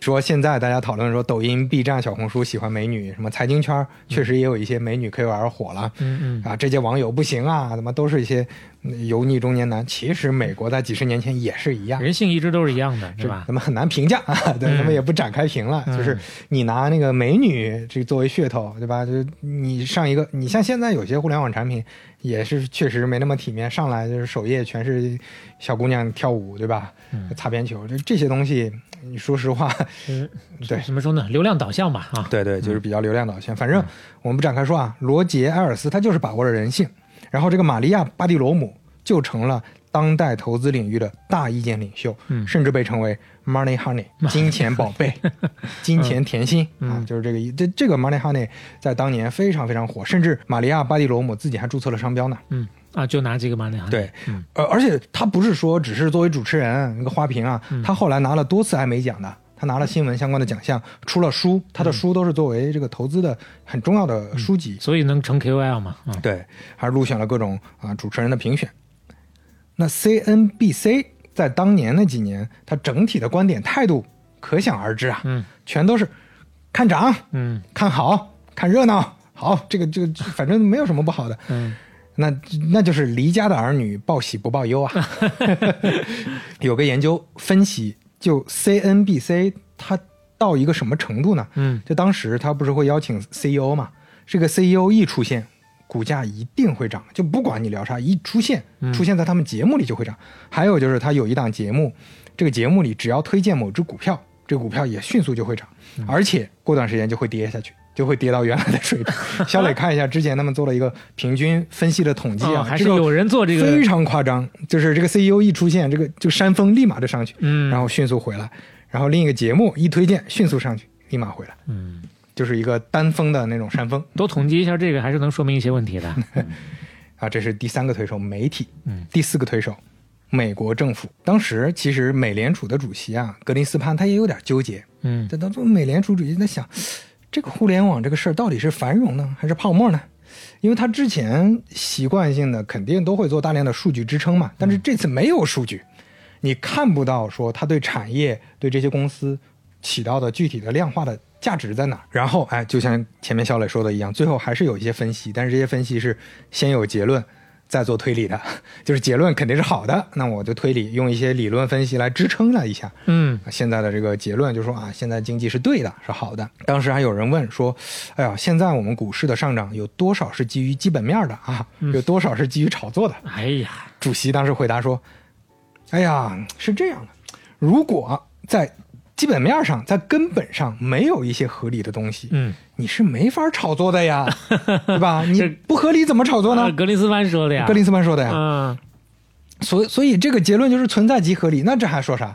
那郁金香泡沫，你还可以也可以说存在即合理啊。嗯那问你问就是有道理，咱们看不懂，暂时看不懂，回头就懂了啊。所以再加上那几年，其实也遇到了一些啊呃包括亚洲金融风暴的影响，包括美国经济的一些问题，整个美联储一直在放水、降息、减税、降息、减税，嗯导致更多钱涌入了互联网泡沫里那。钱多了，你往哪儿去呢？对吧？当然是往最容易赚钱的地方去了。所以，所以这四大推手啊，让整个互联网泡泡沫吹的是越来越大、越来越高，没有人能停下来了。那接下来我们就简单说说真正的互联网市场里发生了什么。前面我们提到的都算好例子了，嗯网景不是被泡沫干死的呀，嗯网景是被微软干死的，被竞争干死的。然后其他几家公司呢也活下来了。嗯但是接下来我们要听到的，那真的就是非常精彩的故事了。嗯 一九九五年 IPO 的互联网公司有几家？七家。嗯也就是前面说的网景刚开始的时候，大家没没有那么多有注意。嗯，九六年二十七家，九七年十九家，九八年二十九家，九九年是泡沫顶端二百四十九家，呵，全是互联网公司。嗯我们拿几家经典的公司举例子。嗯，九八年四月，有一家公司叫 Priceline 成立了，Price 价格嘛，感觉像是搞折扣的呀。嗯搞折扣的啊。创始人杰伊沃克嗯，四十二岁，他讲的故事听起来还是不错的，我们也都很熟悉了。就是航空公司每天会有五十万个座位卖不出去，嗯我把这些尾货、这些票、空座位提供给在线客户，他们可以按照自己的意愿给这些座位报价啊，啊报出来的这个最高价就获得这个座位，但是这个价格呢，普遍也会比你直接买要便宜搞 RTB 的啊。啊。那个航空公司呢，也可以出售多余的库存，三赢啊！你看、嗯。我们这三赢啊，嗯。然后同时这个事儿以前是不能成立的，因为你不是用信息技术来做这个撮合，那我现在可以做撮合了。这种多赢的方法只有在互联网上才能实现，这个就是我们之前知道的今夜酒店特价和唯品会，或者哪怕现在拼多多也有一些是这种逻辑，销尾货。啊，啊，就是这些尾货我可以便宜出掉，嗯。它是一个合理的商业逻辑，听着还行，对吧？是。七个月时间，公司员工已经三百多人了，一共卖出十万张机票，还相对还可以。九九年底的时候，每天卖出一千多个机票，嗯很快业务就有酒店预订、租车、住房贷款等等，逻辑差不多。确实很快啊。对，这这逻辑都差不多嗯，手里有一个亿的现金流去折腾，哟，拿了一个亿，他们怎么做呢？先拿两千多万打广告啊，嗯直接拿两千多万去去烧。这个 Priceline 我们没听说过，但美国的老韭菜那可是都知道的。哎呦，这就是让人恨得牙痒痒的一个例子了。哎，不光老韭菜，只要是九九年你已经成年的这个美国人，嗯几乎是没有不知道的，因为它的互联网品牌知名度是全美第五，哦，前四名分别是美国在线、雅虎、网景和亚马逊，全都提到过了。哦，这家就是第五，是不是很出名啊是不是非常屌？福布斯杂志就说，杰伊沃克他发明的这个产品，简直就是当代爱迪生啊 Priceline 就是当代爱迪生的发明啊！哇，这么伟大呀！对，小磊看一下当时的这个福布斯的封面嗯，，New Age Edison，这感觉有点怎么说呢？网约车刚刚出来的那种气势了。对，然后手里攥着一个大灯泡，嗯对吧？哦，他这拿了个灯泡啊！对啊，爱迪生嘛，哦，嚯，这个灯泡啊，眼看就要赶赶上他脑袋大了，我都没看出来是个灯泡。你想想当时媒体对他的这个吹捧嗯有多高？九九年三月，全民关注的互联网最大品牌之一 Priceline 上市了。嗯，跟今天腾讯、阿里上市差不多，全民狂欢，十六块钱的发行价，最高八十八，最后六十九收盘，嗯，市值一下窜到九十八亿呀、嗯，在高点最高点是一百八十个亿，一百八十个亿什么概念？在当年是超过了大量的航空公司的市值的，嗯就它它比航空公司都值钱。但是，真正的情况是什么样的？Priceline 在一百多亿市值的时候，它每一张机票赚多少钱呢？负三十美元，哎呦，赔钱赚吆喝。赔钱啊，严重亏损。为了满足用户需求，嗯，它是高价采购、低价卖的。嚯他之前说的那个商业逻辑压根儿就不成立。嗯这一年以来，他到上市前后一年以来烧了一一点五个亿了，还没有把东西烧出来呢，逻辑完全跑不通。卖的越多赔的越多呀。对啊，但是在当时为啥大家能忍受一点五个亿的亏损？因为大家觉得亏损才是正义啊！你今天赚钱了，你他妈就完了，你就没有想象空间了。正常的互联网思维嘛。当时另一家竞品叫 Cheap Tickets，嗯，就叫便宜机票啊，便宜票的也是对标的公司。嗯嗯他们想的就是我先稳健一点，我先能赚钱，现金流能稳当一点。结果他们立马就被 Priceline 干掉了，被按在地上，按在地上摩擦。那那这个价格一对比，那人家不可能再去找他呀。是啊，所以啊，这就是一个当时的现状。但你要想，这是九九年啊，嗯我们国内发生的事情已经十几年后了，嗯完全重演，对吧？是。当时另一个典型的行业叫叫 X Amazon，X Amazon，就是你可以理解就是各个领域垂直领域的淘宝，各个垂直领域的亚马逊，嗯，宠物领域、潮鞋领域、母婴领域、玩具领域，就是雨后春笋啊，嗯什么领域都有一个亚马逊，啊，叫 X Amazon。当时玩具领域的啊，这个亚马逊是谁呢？E Toys，E Toys 就很好理解嘛，就是卖玩具的，在线供应商，在线玩具交易商，哎，对标的就是玩具反斗城和沃尔玛。嗯沃尔玛也是玩具大的经销商嘛。这个 E Toys，九九年五月上市，二十美元的发行价，最高八十五美元，收盘七十六，市值七十六亿。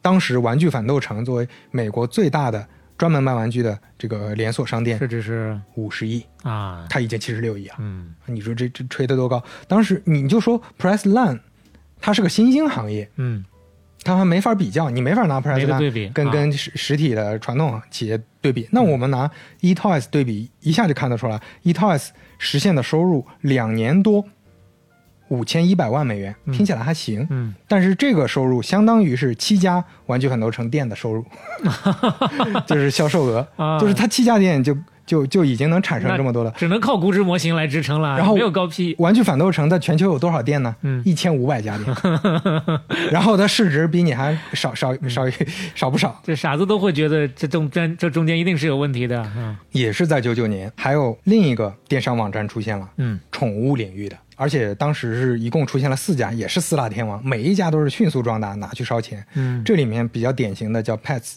就是很简单，哎就是 Pets。拿了八千多万啊，小一个亿啊，嗯拿着这小一个亿去烧。实际上呢，它的业务什么情况呢？累计销售额五百七十万，啊亏损六千一百万，啊就在低价疯狂的低价卖东西，跟 Priceline 一样，高价买低价卖。嗯它每卖出一块钱的东西要亏损五毛七。嗯 Pass 就就这么亏，亏损最大的甚至不是他卖货，他亏损最多的是市场费用，占它整体成本的百分之七十六。啊，可能这当中好多都是这种情况啊，他请的广告公司都是谁啊？都是乔布斯御用的 Child Today 啊，嗯都是请的最顶级的公司，上的广告的这个渠道都是超级网啊。当时超级碗上面全是互联网广告了，大家想想，春晚互联网广告出的多的地方，嗯那几年就是中国互联网繁荣的时候。啊我找到一个，当时 Pass 做的广告，小磊看一下。Okay, Dino. I gotta go to a lot of stores to get what you like. I'll be back. If you leave me now, you'll take away the biggest part of me. Ooh, no, baby, please don't go. Ooh, girl, I just want you to stay. Hey, man, I'm getting car sick. I think I'm gonna boot. 我光看这个我没看懂这个 Pass 到底是干嘛的。当然，他表达的大意就是主人要去上班，所有的宠物在家里面很寂寞，你不要走，你要陪着我，你要待在家里宠物需要陪伴啊。但是他这公司他最后想表达什么意思，我没看懂啊。对，他就是我就是做品牌，我也不不不不讲我的产品啊，就是模仿苹果。那很好，有点 just do it 的那个意思了啊。对，那其实这广告做的还是挺有意境的。然后很很重要的就是这里面出现的那个木偶啊，嗯。那个它是啊呃手偶，简单介绍一下啊，就是呃，除了现现实的生活当中我们可能会养的那些个宠物啊，比如说最常见的狗、猫啊，还有一些会流泪的乌龟 之外，它的核心的主角是一个像刘飞说的，黑白斑点狗啊啊，是一个玩偶手偶。对，用用手来像演木偶戏一样的对那木偶。种手偶啊，对，这个玩偶是 Pass 一直花了大价钱到处推的，当时全美国人几乎都知道这个狗啊，啊，这个狗就是 Pass 的狗，打造了一个 IP 这个玩偶后来也成了互联网泡沫的一个非常重要的标志，就大家看到这个狗就想起来，哦，那是当年啊。哎呦，Pets 一个季度能花一千七百多万，最后这一千七百多万吸引了多少用户呢？嗯，五十五万。啊 然后最后的结果它达到的功效就是在宠物的四大天王里排第三，他们甚至排不到前面。折算下来，获客成本，嗯。就大家今天都讲获客成本，就拉一个用户，对，一百五十八美元一个用户，一个啊。一百五十八美元拉来一个用，而且这是拉来用户，不是代表他会留下来买东西啊，他啊可能随便买了点东西，但是就走了，就就是只是拉来一个人。啊，好，那对比一下现在的互联网还，至少还没有到这种程度。是，Pets 上市之后九个月破产了，嗯九个月就是钱烧没就没了，你说上市搞了那么多钱都不够他不够他霍霍的呀。嗯另一个公司叫 Web One，One 就是那个货车嘛，Web One 就是我是给你送东西的，嗯可以说就是一个我们现在说的本地生活服务平台，它是外卖平台，但是它送的不是餐，嗯它送的是日用品，就是你家门口的就是啤酒、跑腿儿哎，跑腿儿，嗯就是类似我们现在说京东到家或者跑腿儿。嗯超市里的东西、便利店的东西送货上门，一小时送达。早期的投资者也都是大名鼎，软银、红杉等等。嗯，成立十八个月之后就上市了，九九年也是蹭这个时间点上市的，市值八十个亿。嗯，它一个18亿一个季度的 GMV 是多少？四百万，并且快速靠烧钱扩大到二十六个城市。嗯你听起来就是在中国也上演的剧情啊。是经常看到啊。当时的情况是什么？你在 Web One 上点一瓶啤酒，就一瓶，嗯我就给送，嗯，免费包邮啊，我给你送。啊而且我的价格，我这个瓶啤酒本身的价格比你对面楼下的全家便便宜还便宜、嗯啊！我就是为了订单量，我我就不图赚钱。但是你想啊，这个模式它怎么可能赚钱？嗯因为当你价格涨，你哪怕说你涨到跟原来差不多，就多一块钱的呃配送费，嗯那人家就可能就去楼下买了，我走两步嘛。嗯那现在我不就图你这便宜嘛？你想想当年百团大战的时候啊，大家薅的那些个羊毛是啊，都是后面投资人的眼泪啊。所以当时真的是很疯狂。有一个 Safeway，Safeway 就是美国最大的连锁超市之一。嗯这个 Safeway 的高管他就说：“妈的，这个 Web One 的销售额只相当于我们两家店的销售额，嗯，市值是我们公司的四分之一啊！就这家公司，这是怎么回事啊？现在的这个市市场啊，都疯了啊。就是你哪怕已经亏钱到这种程度送货上门，你的销售额才都做到这种程度，嗯这是个多么夸张的一个情况。当然就，哪怕到现在，在美国，不管是这个快递业也好，还是外卖类似相关的行业也好，那跟我们这边差距还是比较大。那也是取决于它的劳工结构啊、基础设施，嗯，确实跟我们差别比较大的。对，您他们呃日常老百姓在超市里买的也更更便宜一些，嗯，对吧？？他们的这个购物习惯确实是哦，人力成本也更高嘛，对对有各方面的原因像美啊。国的快递公司，那前一阵儿那个新闻，一个货车司机每年的这个收入都已经比程序员高了。是蓝领普遍更高，所以你就知道 Web One 这个形式肯定不行嘛，它的复购率也是非常低，然后疯狂亏损。零一年春季一个季度亏损一个亿，嗯，你看九九年上市，零一年七月公司破产，上市一年多，两千多人原地解散啊。哎，当时很多公司这种商业模型都是有明显问题的，就不大可能因为规模大了成本就降下来。你要说 Web One，它还只是送啤酒。当时有一个例子，有个公司叫 Furniture，嗯你一听你就知道是做家居的嘛，卖家具的，拿了也是差不多量级的钱，拿了七千五百万去烧，全部都用 UPS 发货，就是美国的呃这个快递公司嘛，嗯而且送的算非常好的，你就可以理解，全部用顺丰送，送什么？送沙发，送床，嗯送这些家具呀、顺丰包邮啊！你想想，当时出现什么情况？一个桌子两百美元包邮，运费三百美元，嗯，这他妈扯淡啊！现在你哪怕买家具，你在国内，像我我跟小磊刚才聊，嗯哪怕你的快递成本这么低，也不会有人没事儿在家买沙发，是对吧？这这可能宜家也得包邮，得到多少钱？几千块钱才可以送的呀。是，那不能说你两百块钱我就给你送了，你说你这价格你怎么赚钱？纯粹是为了讲故事了啊。当时的说法就是流量就是一切，流量就是你有订单量、有流量就行了。当时最叫人震惊的一笔收购，一个叫 Excite，就是兴奋啊，这个产品，嗯，它是做门户网站的，它跟雅虎是竞品。这个 Excite 呢，这名字起就的也一脉是当时的相承啊。对，四大天王之一。对，啊，当时他收购了一家公司，叫蓝山艺术公司，他跟雅虎一样，也到处收。嗯这个 Blue Blue Mountain Arts 蓝山艺术公司是做什么的呢？发电子贺卡的。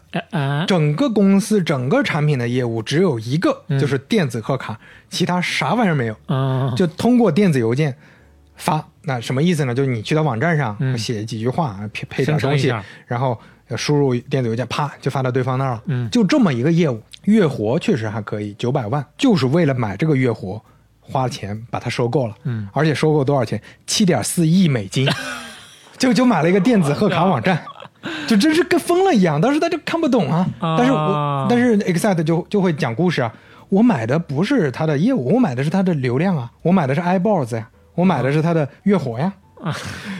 但是，就是当时还还有人算过，说每个发贺卡的用户是花了八十二美元买下来的。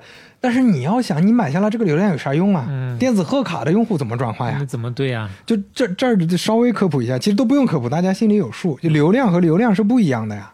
你就说为什么支付宝现在做做很多生活服务的东西比微信难？那是因为支付宝大家就是打开看个账单或者付个钱，嗯，就走了。所以你流量再再多，就几亿的流量和微信的几亿的流量是完全不一样的。是但抖音为什么现在值钱？因为它吸引了大家更多时间的注意力。嗯，所以你看用户花多少时间，现在当然呃开始讲了用户时长嘛，嗯，以及花多少钱，就用户在这个平台上愿意付费的意愿都是，电子贺卡。这这个首先是个低频的，对吧？然后花的时间也不多，也不会在这上面花多少钱。这就是手里有钱哎不知道该怎么花了。别说 Excite，你就说雅虎也也做了一次很奇怪的收购，或者说很惨烈的收购。他收购了一个公司叫 Broadcast，、嗯就叫广播，嗯老板叫马克库班。这家广播公司是做什么的呢？就是各种电台节目啊，各种能听。呃，主要以听为主的一些作品吧，其实也有一些视频化的播客啊、电台等等，听起来还可以。但是实际上，真的呢，就是老太太割双眼皮，大开眼界啊、节目不多吗？全是盗版。啊，盗版就偷他只是爬呀，哦他啥都不干，他就是爬呀。啊，就这么个公司，他就是全部爬盗版电视台的、电台的各种播客、艺术家，所有地方能爬到的全都塞到他网站里面那不。还涉及版权问题吗？你说赚钱呢？确实赚钱。九八年他赚了一千六百万，广告费啊，呃，的广告费。嗯，九九年雅虎收购，你猜怎么着？那就是老太太又割双眼皮，眼 眼界又更大了。多少钱？五十七亿美元哇买了个盗版网站。哇，收购之后几年内就关掉了，很简单啊，法律法律纠纷啊，所有人都来告了，说你你你，难道他想的最初的逻辑这个东西没有逻辑？流量啊，流量啊，他他没有想业务上怎么做，就是流量。啊？然后后来这些所有业务，雅虎就直接停掉了，所有的 broadcast，后来不是雅虎电台或者什么这些全部关掉，五十七亿就买了个过瘾。哎呦喂，就是什么都没留下，这这就是公认的，大家都都觉得这次收购就是买了个壳，啥都没有太吓人。了，太吓人了。当时就是不管多亏，反正雅虎有钱嘛，人家手里现金流多，所以能活下来。沫上来是对没有驾驭财富的能力啊。有一个九九年经合组织的报告，这个也变成了类似圣经的这么一个存在了。嗯就这里面提到一个数字，就是二零零五年全球电子商务会有一万亿的市场。啊，你现在不去抢，你就晚了呀。嗯现在就是到处都是金子呀。今天你只是买个铲子，嗯，这个钱不算啥，回来挖的都是金子。但是大部分公司、大部分这个投资者都没想到，他们买的铲子是金的挖的，都是土，一个个手里都是金铲子，啥用没有。刚才说的这个电子贺卡和 broadcast，实际上都算好的了，还有的公司甚至连业务都没有。哦，甚至都都类似诈骗了。比嗯如说有一家公司叫 Paxilon，就是那个像素后面加 O N，嗯 Paxilon 这个公司拿了三千五百万的天使轮投资，嗯。说的是做什么呢？做电视级别质量的视频和音频串流技术。就就是所谓流媒体嘛，嗯。当时在在网上看这些电视上的这视频的东西、音频的东西不方便嘛，他们是做技术的，拿到三千五百万，第一件事儿就是团建，搞聚会，啊。花了多少钱？一千六百万。啊 VC 给的钱给员工盖房子去了，花了一半来搞，请明星啊，请乐队啊。后来公司破产，破产之前什么产品都没推出来，哎都没开始做呀。就是来诈骗的。这就说到派对，那个时候旧金山有个地方叫南方公园，嗯这个南方公园就是互联网公司的聚集地，就是那些创业团队的聚集地，天天都有奢华派对，随便什么人都去。甚至当时有一个头部 VC 租下场地，都直接租美国海军的飞机机库，啊因为放不下了。就当时东西随便吃，和牛、龙虾 随便吃，这就就疯了。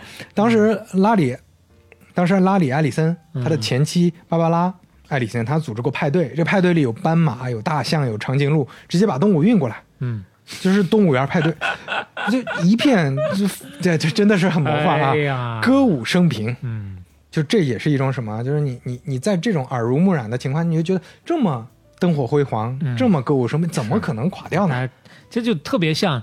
呃，任何一次泡沫的顶端哈、都有相似之处嘛。你去看大空头的时候，你能感受到房地产，呃，最火热的时候也是这种感受。对，没有人会觉得明天就不行了。花弄影、月流辉、水晶宫殿、五云飞啊。这个互联网泡沫就大概当时内在和表现嗯大概就是这么一个状况。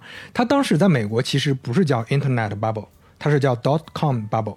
Dot com bubble 就是啊你所有的公司加上 dot com，嗯你就牛逼，你你不加 dot com 就不行。比如说刚才我们提到的几乎所有的公司，，Yahoo、Amazon、eToys、Pets，实际的名字都是 Pets.com、eToys.com、雅虎 .com、啊名字就是 Amazon.com，啊啊他们的所有的名字都是 .com，就是你这公司必须要加 .com，有哪怕有的就是想沾个边儿，嗯，也必须就你买烤地卖烤地瓜的，你就是烤地瓜 .com 才能融资。颇有当年互联网加的意味啊。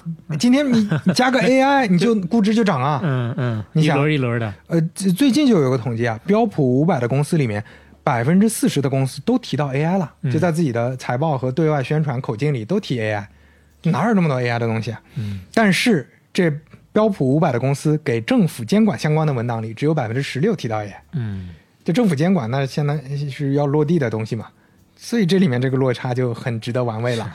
这 是很很很容易理解的。但凡大家需要写 PPT 的时候，对呀、啊，都明白这是什么逻辑。就每隔几年嘛，元宇宙、AI、Web 三，反正这一类区块链，对吧？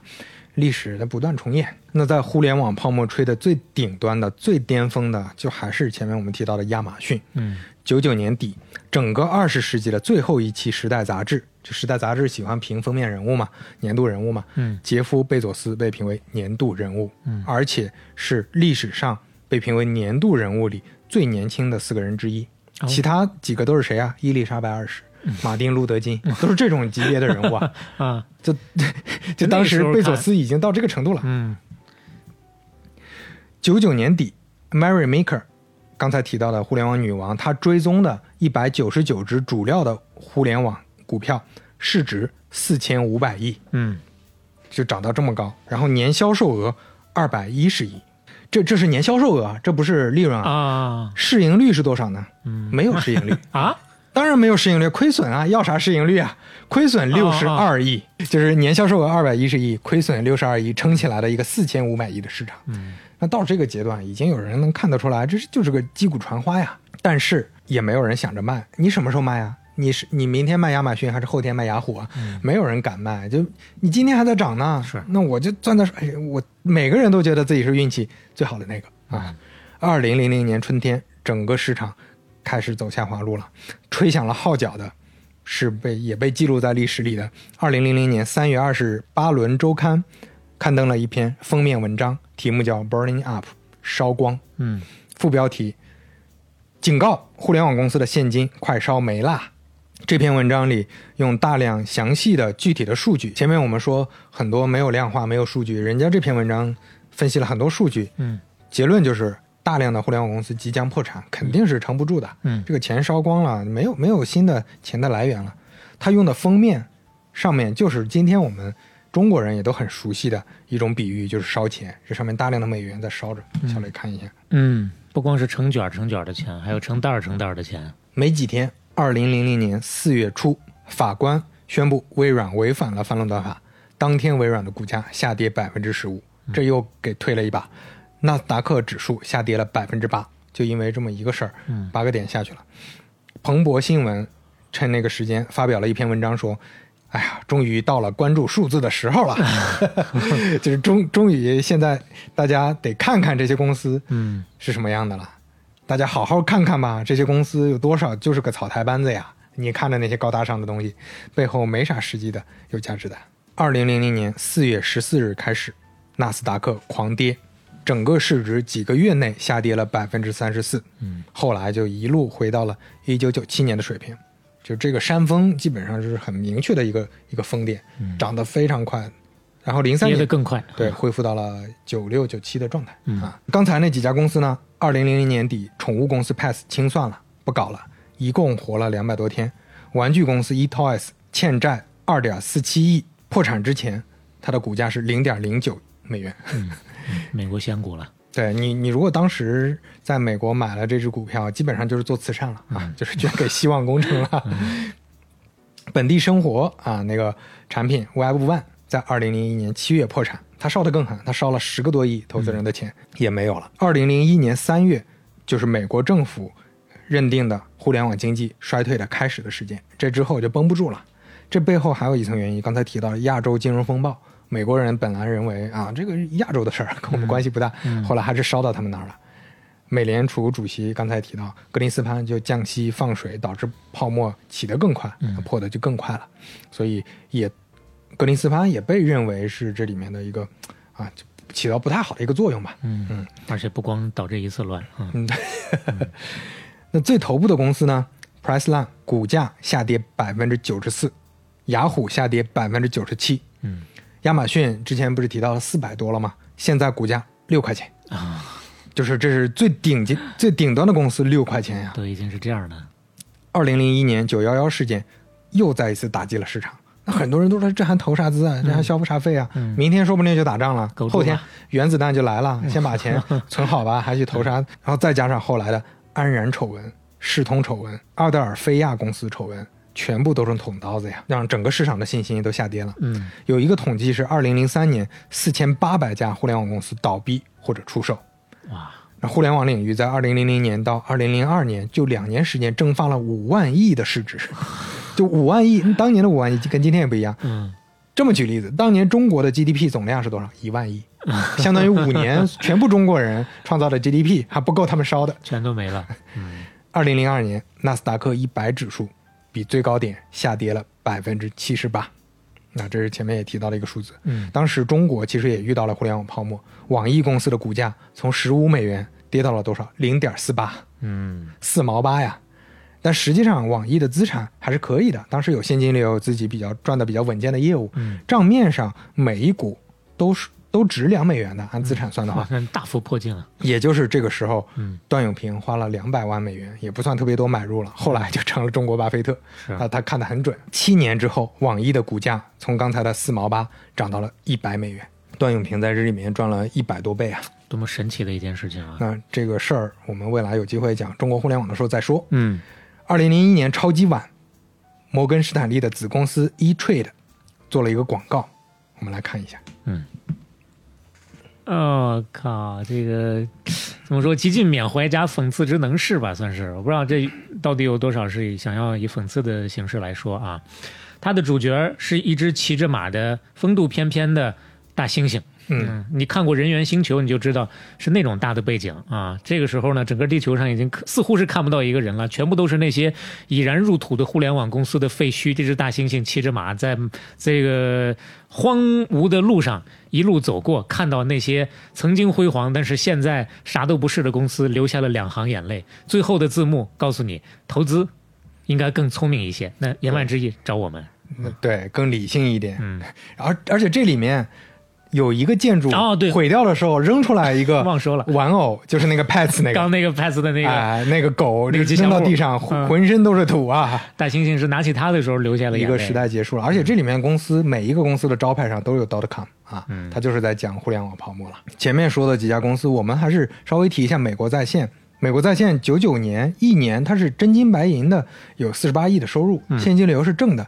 为啥呢？因为它毕竟还是有两千多万的用户，有明确的商业模式。就前面提到，那每次访问都给钱嘛，嗯当时有分析预测，美国在线的收入会超过美国广播公司 ABC 和哥伦比亚广播公司 CBS。当时意气风发的时候，时代封面史蒂夫·凯斯，就我们上一期已经聊到这个哥们儿了，他后来是美国在线的总裁，当时市值已经超过了通用电气加波音公司。掐着腰，而且是以俯视的态度来看镜头的，就显得特别的高啊，整个身上穿出来好多线，就是连接世界的这种感觉啊。哦，这是这个意思啊。然后下面那个副标题我说一下，写的是 Web 想要杀死他，微软想要埋了他。嗯就 Web 指的就是万维网嘛，因为它这个逻辑跟万维网不太一样。等会儿解释啊，Web 想要杀死他，微软想要埋了他，但是抓住了信息服务的机会，美国在线依然在增长。嗯嗯，那这儿要科普一下，美国在线还是传统的花钱上网，而且它上的就不是万维网，它是那种点对点的，就我装了软件才能上网的，嗯而且它用的是电话线啊，它跟打电话一样，打一次就是一次的钱。嗯 Web 主要是万维网提供的免费的内容啊，所以我们都知道结果是什么，就是美国在线的业务根本就不是什么未来，它不可能超过 ABC、CBS 的。嗯，它是什么业务？它是调制解调器的业务啊，电话线的业务。这个业务是迟早被淘汰的，因为什么？因为你首首先要占用电话线，甚至电话未来都被淘汰了嘛。嗯，体验差，网速特别慢。后来我们都知道有宽带，美国在线跟宽带是竞争对手，那你怎么可能打得过宽带的？后来宽带和万维网和我们后来用的这些互联网产品成为主流，所以前面提到美国在线跟时代华纳合并，他其实想找解决方案，结果时代华纳跟他合并之后发现真的是没啥用啊。后来公开的亏损是零二年美国在线亏损五百四十亿，零三年四百五十五亿，哇。这就是一个巨大的无底洞，立马就停掉了。所以美国在线零三年这个品牌基本上就没了，时代华纳雪藏了这个品牌，公司的人包括前面说的，就刚才在一年前还意气风发的这个核心创始人史蒂夫凯斯出局。那今天当然那个美国在线这个品牌偶尔还会出现，但跟当年的完全不一样。但这个产品其实我在查资料的时候，我反而觉得会有点反思。你会发现它很像什么？像我们今天的 A P P 啊。我们今天又回到点对点的那个状态了。我们手机里是靠这些 A P P 这些服务去访问互联网的，而不是靠开放的网页。嗯，这又是一个很有意思的啊。那一个圈儿转回来，那所以说前两年才能再讲 Web 三点零的故事。哎，有可能啊。现在你会发现，大家在反思，或者整个行业在反思的点就是，哎，现在的内容大量的都是别人推给我的，嗯算法推给我的，所谓困在算法里的，就有点像美国在线一样。当时我给你什么内容，你就给我钱，我嗯你看什么内容。但但是其实中间相当长一段时间，互联网是开放的，你想看什么你自己决定，嗯想看什么网站等等的这些，你可以自己去搜。虽然现在不是强制性的封闭啊，但是只不过大家被喂的已经越来越懒了，也基于是 内容实在太多了，大家没有这个能力去。还是懒了，就是人性里面有懒的这个成分嘛，就是想想要被推荐嘛。嗯呃，这儿就不展开讲了，这是个大话题，可能能聊好几期。我们不是今天的重点。雅虎和亚马逊，它有自己核心的业务，它也有现金流，好歹的算是撑过来了。股价再跌，那嗯整整个公司反正还是能运营的。那接下来影响就辐射到了哪些人呢？首先，我们先说从业者。从业者里面有大量的公司是套现走人的，嗯，套现最多的，经常被大家津津乐道的，就是前面提到那个盗版公司 Broadcast 的创始人哎马克库班，他几乎是这里面创始人里赚的最多的，五十七亿买的他呀，嗯买了个没啥用的玩意儿，然后拿到手十七亿的股票，他当场就套现了一大半，因为他自己不看好。他自己不看好雅虎，不看好互联网嗯。这些现在泡沫的这个情况，同时他对剩下的雅虎股票还进行了期权对冲，嗯，大概就是锁定了变动的范围，就是你这个也也不太想做空，但是嗯。大概意思就是你这个明白。狂跌的时候，我也不是会亏很多。嗯他后来比较出名，有一些呃喜欢看 NBA 的朋友可能知道他，马克库班一直就是 NBA 达拉斯小牛队的老板。哦，小牛队，哎。我一个不看 NBA 的嗯。都知道，可能都听说过啊 他是他是小牛队的老板。对。啊，那另外的一些创始人呢，赚的少，但是凡是早期退出的，多多少少都还是赚了一些。嗯，真正套现的数额其实是有四百三十亿的，啊，还能有这么个数啊算出来，这么个数，这么个数，就是拿到的人其实不少。有人去做这个统计啊，但是大部分的员工，嗯。啊，赚的其实就比较少了，因为你当时加入公司的时候，其实是靠期权吸引来的嘛，啊降薪期权加期权的模式嘛没，等多少年啊，全都变成，呃对啊，就比比国内的这些泡沫都还短呢，嗯。就两年。本来啊，你说这这期权几百万、几千万，现在全都成泡沫了，嗯。全都成废纸了。零一年到零四年，硅谷有二十多万个岗位蒸发了，嗯没有了，大量的人找不到工作，尤其是做技术岗位的。嗯最惨的实际上还不是这些员工，就那你毕竟是赚的少了，跟之前的预期不一样，而不是亏的多。嗯但接下来要聊的最惨的，当然就是九六年到九九年疯狂开户，把自己全部身家压上去的韭菜们呀。啊，前面说了，那那这些钱，前面说的四百多亿，包括四千五百亿的市值，谁撑起来的？嗯那都是个人投资者撑起来的。是不一定全部身家，说不定连杠杆都使上了，哎很多加杠杆。嗯那前面说的这些市值里面，光说两千年这一年，个人投资者就贡献了两千六百亿。那这个数字看起来还可以，但是有个统计是，二零零二年个人投资者损失了五万亿。彭博新闻估计，泡沫的整体损失，这些投资的损失加个人加组织，七点四万亿。你说太五可怕了万亿，就刚刚那个整体的损失数字也是五万亿，两边合上了，合着这最后全都是韭菜把这个坑给填起来了，真是。到二零零二年，四零幺 K 计划的美国人，就是加了社保的社保的美国人，嗯，老百姓里百分之七十的人损失了五分之一的资产，百分之四十五的人损失了五分之一以上的资是产。四零幺 K 在美国家家户户有养老能力的，有经济能力的，家家户户都都在亏钱啊嗯。那这次泡沫呢，实际上啊，就是在我看在很多美国人自己的一些反省和分析的报告里，都会提到让整个社会阶层更不平等了。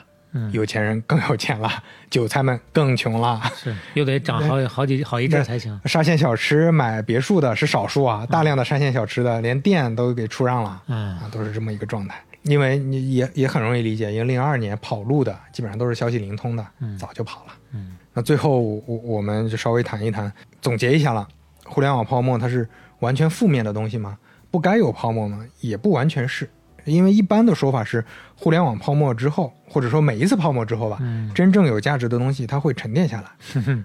二零零零年初，也是今天的我们看到的互联网公司发展的时间，就是所谓退潮之后才知道谁在裸泳嘛。嗯，就靠泡沫建起来的，当然大部分 都是损失，大部分都是泡沫，但是小部分呢也会跟着这个泡沫起来。嗯，比如说雅虎的用户量在零零年有月活一点二亿，一零年已经六亿了。嗯，亚马逊的市值它是虚高的，但是它业务很稳定，零零年收入二十八亿，一零年收入三百四十二亿了。嗯，最新的收入二二年五千一百四十亿。嗯，啊，它这呃基本上还是这些公司只要沉淀下来的还是可以的。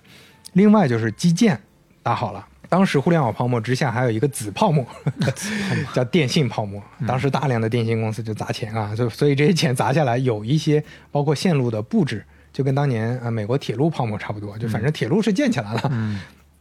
零零年代是互联网用户飞速增长的时间，几乎是一年翻一番儿，带宽成本零四年就比零零年下降了百分之九十啊，所以也就意味着普通用户已经能上网了。还是有意义的。然后同时，零一年苹果发布了 iPod，零四年苹果发布了 iTunes，呃，苹果改变了音乐行业嘛，就是数字音乐出现了，那大家也吃了定心丸，就说、哦，这些领域也是通过互联网确实是能改造的，确实是有价值的。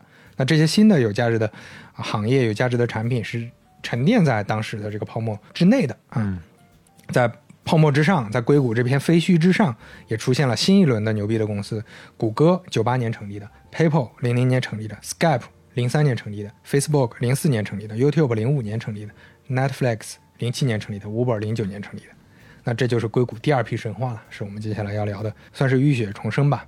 那在我们中国也是泡沫之中出现了今天熟悉的公司。你看时间点几乎都在那个时候，九八年腾讯成立，九九年阿里成立，零零年百度成立，都是在泡沫之中啊。而且很有意思的就是，当年那些概念并不是没有价值的呀，就是你好好做，说不定有有机会能做成。比如说 Pets，Pets 这个公司是没了，但是还有一个公司今天很火，叫 Chewy，今天年收入一百零一亿，利润四千多万，但不是特别高，但市值一百多亿，还是个不错的公司。它就是宠物的一个电商网站，嗯，包括 Priceline，今天也活着，依然是最大的酒店预订平台之一。啊啊，它是归属 Booking 平台的。哦啊，Priceline 跟 Booking 是一家。嗯说到 Booking，大家应该都知道，海外预订就是是都能用得到就相相当于携程嘛。嗯包括 Priceline 也是携程的股东。今天的最新的市值一千一百九十亿，Priceline 并不是在泡沫中被干掉的，它是哦，个非常头部的活公司下来了。对，非常头部的公司。所以就是，其实很容易理解，就是赚快钱的、烧钱的都被清理出去了，能撑住的、能活下来的，后来反而活得还挺好的。嗯，好吧，那是一个，嗯、怎么说呢？刺激大家去迅速的思考新模式啊，并且呢，说不定从这里面能够有所意义对的，，就对行业是个好事儿，只不过韭菜们确实是付出了血泪的经验，啊但是这个经验过了二十年，估计又忘了啊，这个伤疤又哎没了。哪儿用二十年这么久啊？哎，就只有在潮退的时候才知道谁在裸泳，这是谁说的？巴菲特说的。嗯巴菲特是九四年就说的，这比网警上市还早一年呢。嗯，没有人听啊，没有人听。。刚才就说嘛，所有人都骂他傻逼。呃巴菲特当年是全程旁观，这也是经典的，大家都会讨论的。嗯他在整个互联网泡沫的期间全是旁观，而且巴菲特是眼看你楼起来，眼看你楼塌了。九九年是整个巴菲特前后这些年的业绩最低点，嗯大家不光骂，就觉得你这个不行了。对，第二年泡沫没了，直接翻倍，就巴菲特的这个呃公司直接翻倍就。开始捡烟头了。是吧嗯，那几年嘲笑巴菲特的多啊，就是就是小磊说的，不光骂，就说你这太老套，价值投什么价值投资啊？嗯，像我们这你不懂，我们要亏损，亏损投资的什么价值？但是今天我们都知道巴菲特是什么地位，他是经经过时间周期检验的，确实人家的理念是能穿越周期的。嗯。然后另外的投资人呢，比如说前面提到了非常重要的分析师 Mary Meeker 玛丽米克尔，哎呦，女王怎么样了？女王怎么样了呢？她是非常少有的，在当时那么顶尖泡沫的位置，后来泡沫破裂之后，也接受过调查，她是全身而退的，整个人非常干净的一个分析师，而且啊客观上虽然导致了很多公司的过热，但他自己分析的公司，嗯除了网景，因为网景是竞争没竞争过嘛，嗯其他的公司包括亚马逊、雅虎、eBay 全都活得很好。啊，哦。人家看得准呢、那还不是泛泛之辈啊？啊。嗯，那真女王啊！而且零四年，Mary Meeker 牵头又负责了一家新兴公司，这家公司叫 Google，Google 的 IPO 是他牵头做的呀，哦，那又一举成名啊，再次成名。零六年，他总结 Web 二点零的行业报告，得到了全行业的认可，他对嗯。Web 二点零的定义，对这个的解析，哦。成为了 Web 二点零的一个基础逻辑，哇，厉害，非常厉害。所以，呃，可能肖磊没听说过，但是互联网行业的。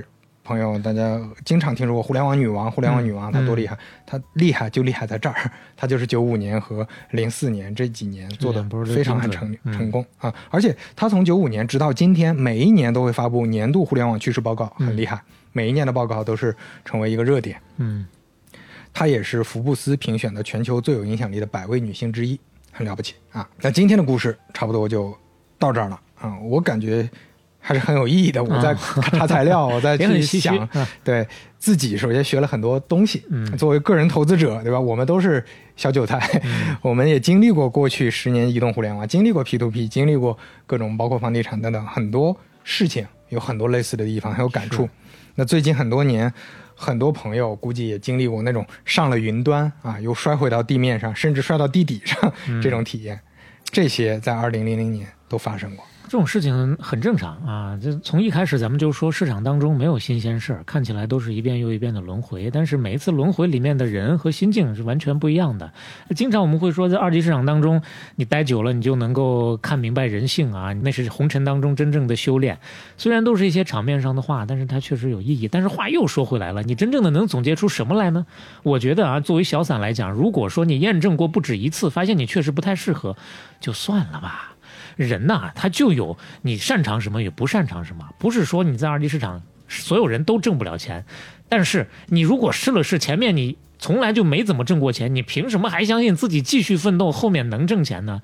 你不管是从宿命论也好，或者说能力也好。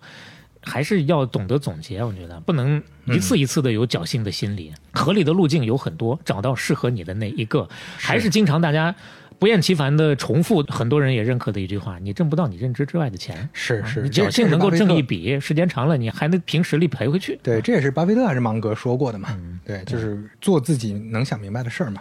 我觉得从另一个视角说，这也是我们做半打铁的一个初衷。就我们自己在学习，学习的是什么呢？我们学习历史，不要只学习当下的分析，对吧？当下对未来的预期，很多时候其实是建立在我们自己的主观情绪之上的。嗯我们特别觉得它好，我们自然的就会这个在其实，在心理学上、行为心理学上、行为经济学上有一个说法，就是类似我们在搜集材料和信息的时候会有一些偏见，嗯就我们会搜集那种能证明自己论点的一些论据，是这很难避免，吧是很？难避免。你看当年这都大家都是这样，就是那那信息这么多，你只能采取，你只只采纳自己有用的自己觉得对的，那这个最后结论就很容易偏颇。所以尽量的就多看一些，让自己沉淀下来，哦，似乎能够更好的帮助你决策的时候多那么一些警醒。是啊，最终的目的呢是希望大家有一个怎么说呢？嗯，不管是投资也好，还是人生也好吧，这说的有点鸡汤了啊，就是不断的修正我们对于自己的认知和将来的预期啊哎，那就找一个适合自己的目标去做是，不是说你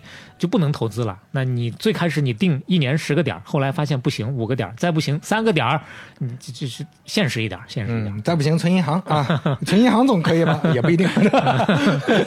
哎，是存银行的时候也得擦亮双眼啊。是是是。好，那我们今天的片尾曲，当然就是泡沫啊，呃全都是泡啊啊，不是那一首，泡沫不是那一首啊。我更喜欢的一首不是那个邓紫棋的，是更喜欢的一首，这一首是十五岁就出道的天才少年大张伟老师。哎呦，这首歌是他自己词曲、乐器、嗯编曲的，嗯来自正好是二零零一年的声音，泡沫最顶端的声音。啊，一边听一边回忆，嗯、包括回忆当年的故事，包括回忆今天我们讲的这些个内容，呃，也继续的欢迎大家有自己的赔不是赚钱的经历啊 啊，在这个留言区给我们一起来分享一下，顺便点赞和转发分享。如果喜欢半拿铁的话，欢迎在各个平台小宇宙、苹果 Podcast、网易云音乐、喜马拉雅、Spotify 等订阅和收听我们。拿铁六十八期杀青，我们下期再见，有请大张伟。我点燃那盏灯火，向远方凝望着，空气都打开了，记忆随风散落，幻想美好的时刻，没有完美结果。红色夕阳下落，黯淡的云朵，憧憬像漂浮的泡沫，光映出灿烂的颜色，可却没有找到我。全世界大雨打到我，我的梦已经湿透了，瞬间。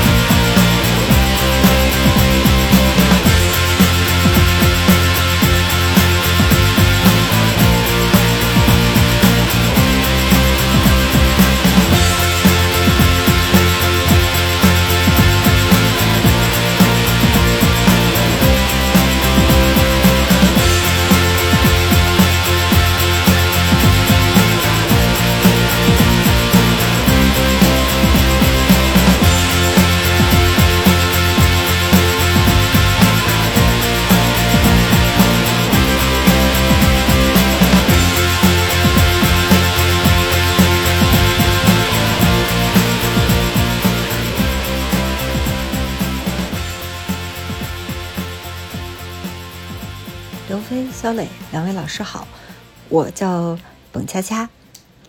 嗯，在我工作呢，已经到现在差不多呃超过十八年了。那在我的这十八年的工作生涯中，其中有十七年呢都是在微软。那在微软，我呃和之前的那位留言的傅老师同事不一样，他是在美国总部的研发部门，而我一直呢是在微软的销售和市市场部。我做过售前，做过解决方案，之后呢一直在做呃企业市场、中小企业市场和合作伙伴。市场，那之前听了您二位老师介绍的呃苹果简史，在这个过程当中不可避免的提到的一位非常重量级或者是篇幅占非常大的。这个这个配角，那就是呃我的前东家的创始人比尔盖茨。那其实听了您二位中间的介绍，其实我也是感慨万千。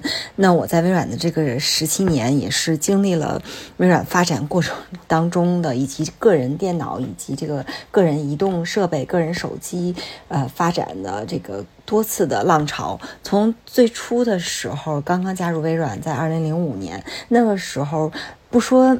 微软是这个全球领地数一数二吧，也是这种当红的炸子鸡。当时记得，呃，微软在中国，在全球的这个技术大会叫 TechEd，这这样大会在中国那还是售票的，还售票的技术大会。你可以可以想象呗，一千那时候我记得就是小一千块钱一张票。那会儿我们在北上广三地，那场场爆满，真的是一票。一票难求。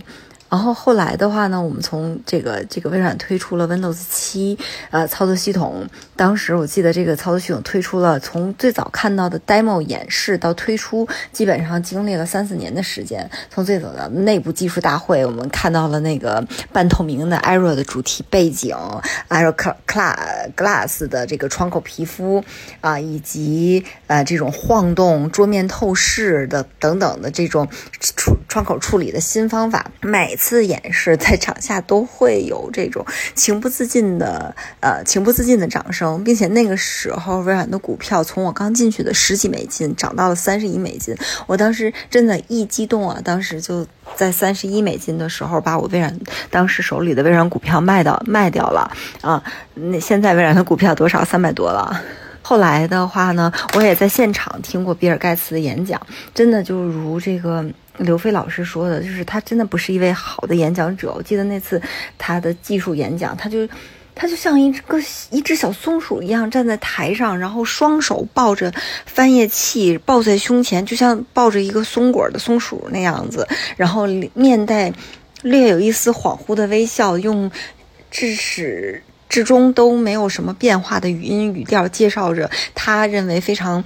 Exciting 的未来的科技，而我到现在为止再回想一下，什么也没记住。后来比尔没多久，我进入公司没多久，比尔盖茨就呃从公司退出了，我就经历了最长时间的一段的 Steve Ballmer 的时代。那在这个时代里面，微软真的可是可以说是几经挣扎，那个呃和这个乔布斯乔老爷的 Apple 公司，那那那 Steve Ballmer 真的是和 Apple 公司斗的。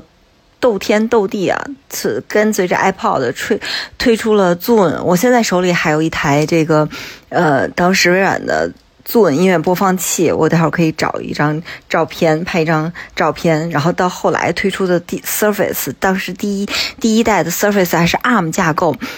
想装什么应用可费劲了，然后我也经历过 Steve Ballmer，看到过 Steve Ballmer 在内部员工会上看到有员工拿到拿着诺基亚的手机或者 iPhone 手机给他拍照，真的是怒气冲冲的冲上去，一脚一把夺下员工手中的手机扔在地上，一脚剁碎。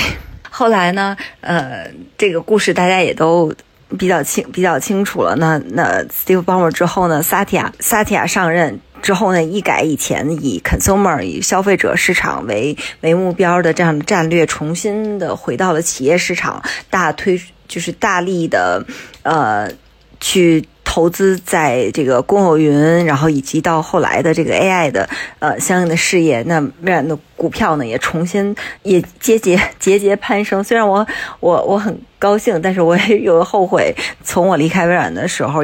微软的股票也三百多，现在也不止了。那我想想，我三十一块卖掉的微软的股票，现在呢，我也很高兴。这一年呢，就大概在一年之前，我跳槽到了另外一家这个人工智能芯片的公司，就是那个大家现在说卖铲子的这家公司。这自从进入了这家公司，我才渐渐的了解到这家公司的。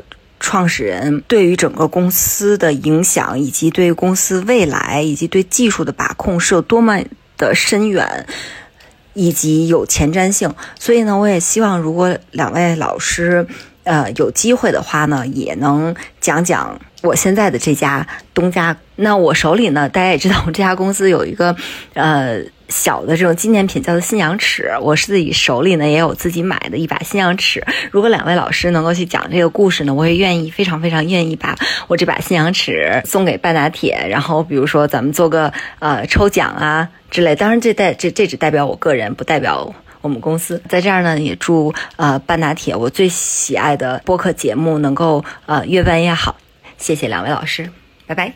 好嘞，谢谢这位。董恰本恰呃，对恰恰老师啊，恰恰老师啊，那我们确实得叫前辈了。虽然听声音完全听不出来，特别青春洋溢，非常年轻 啊，但是已经在行业当中经营这么久了。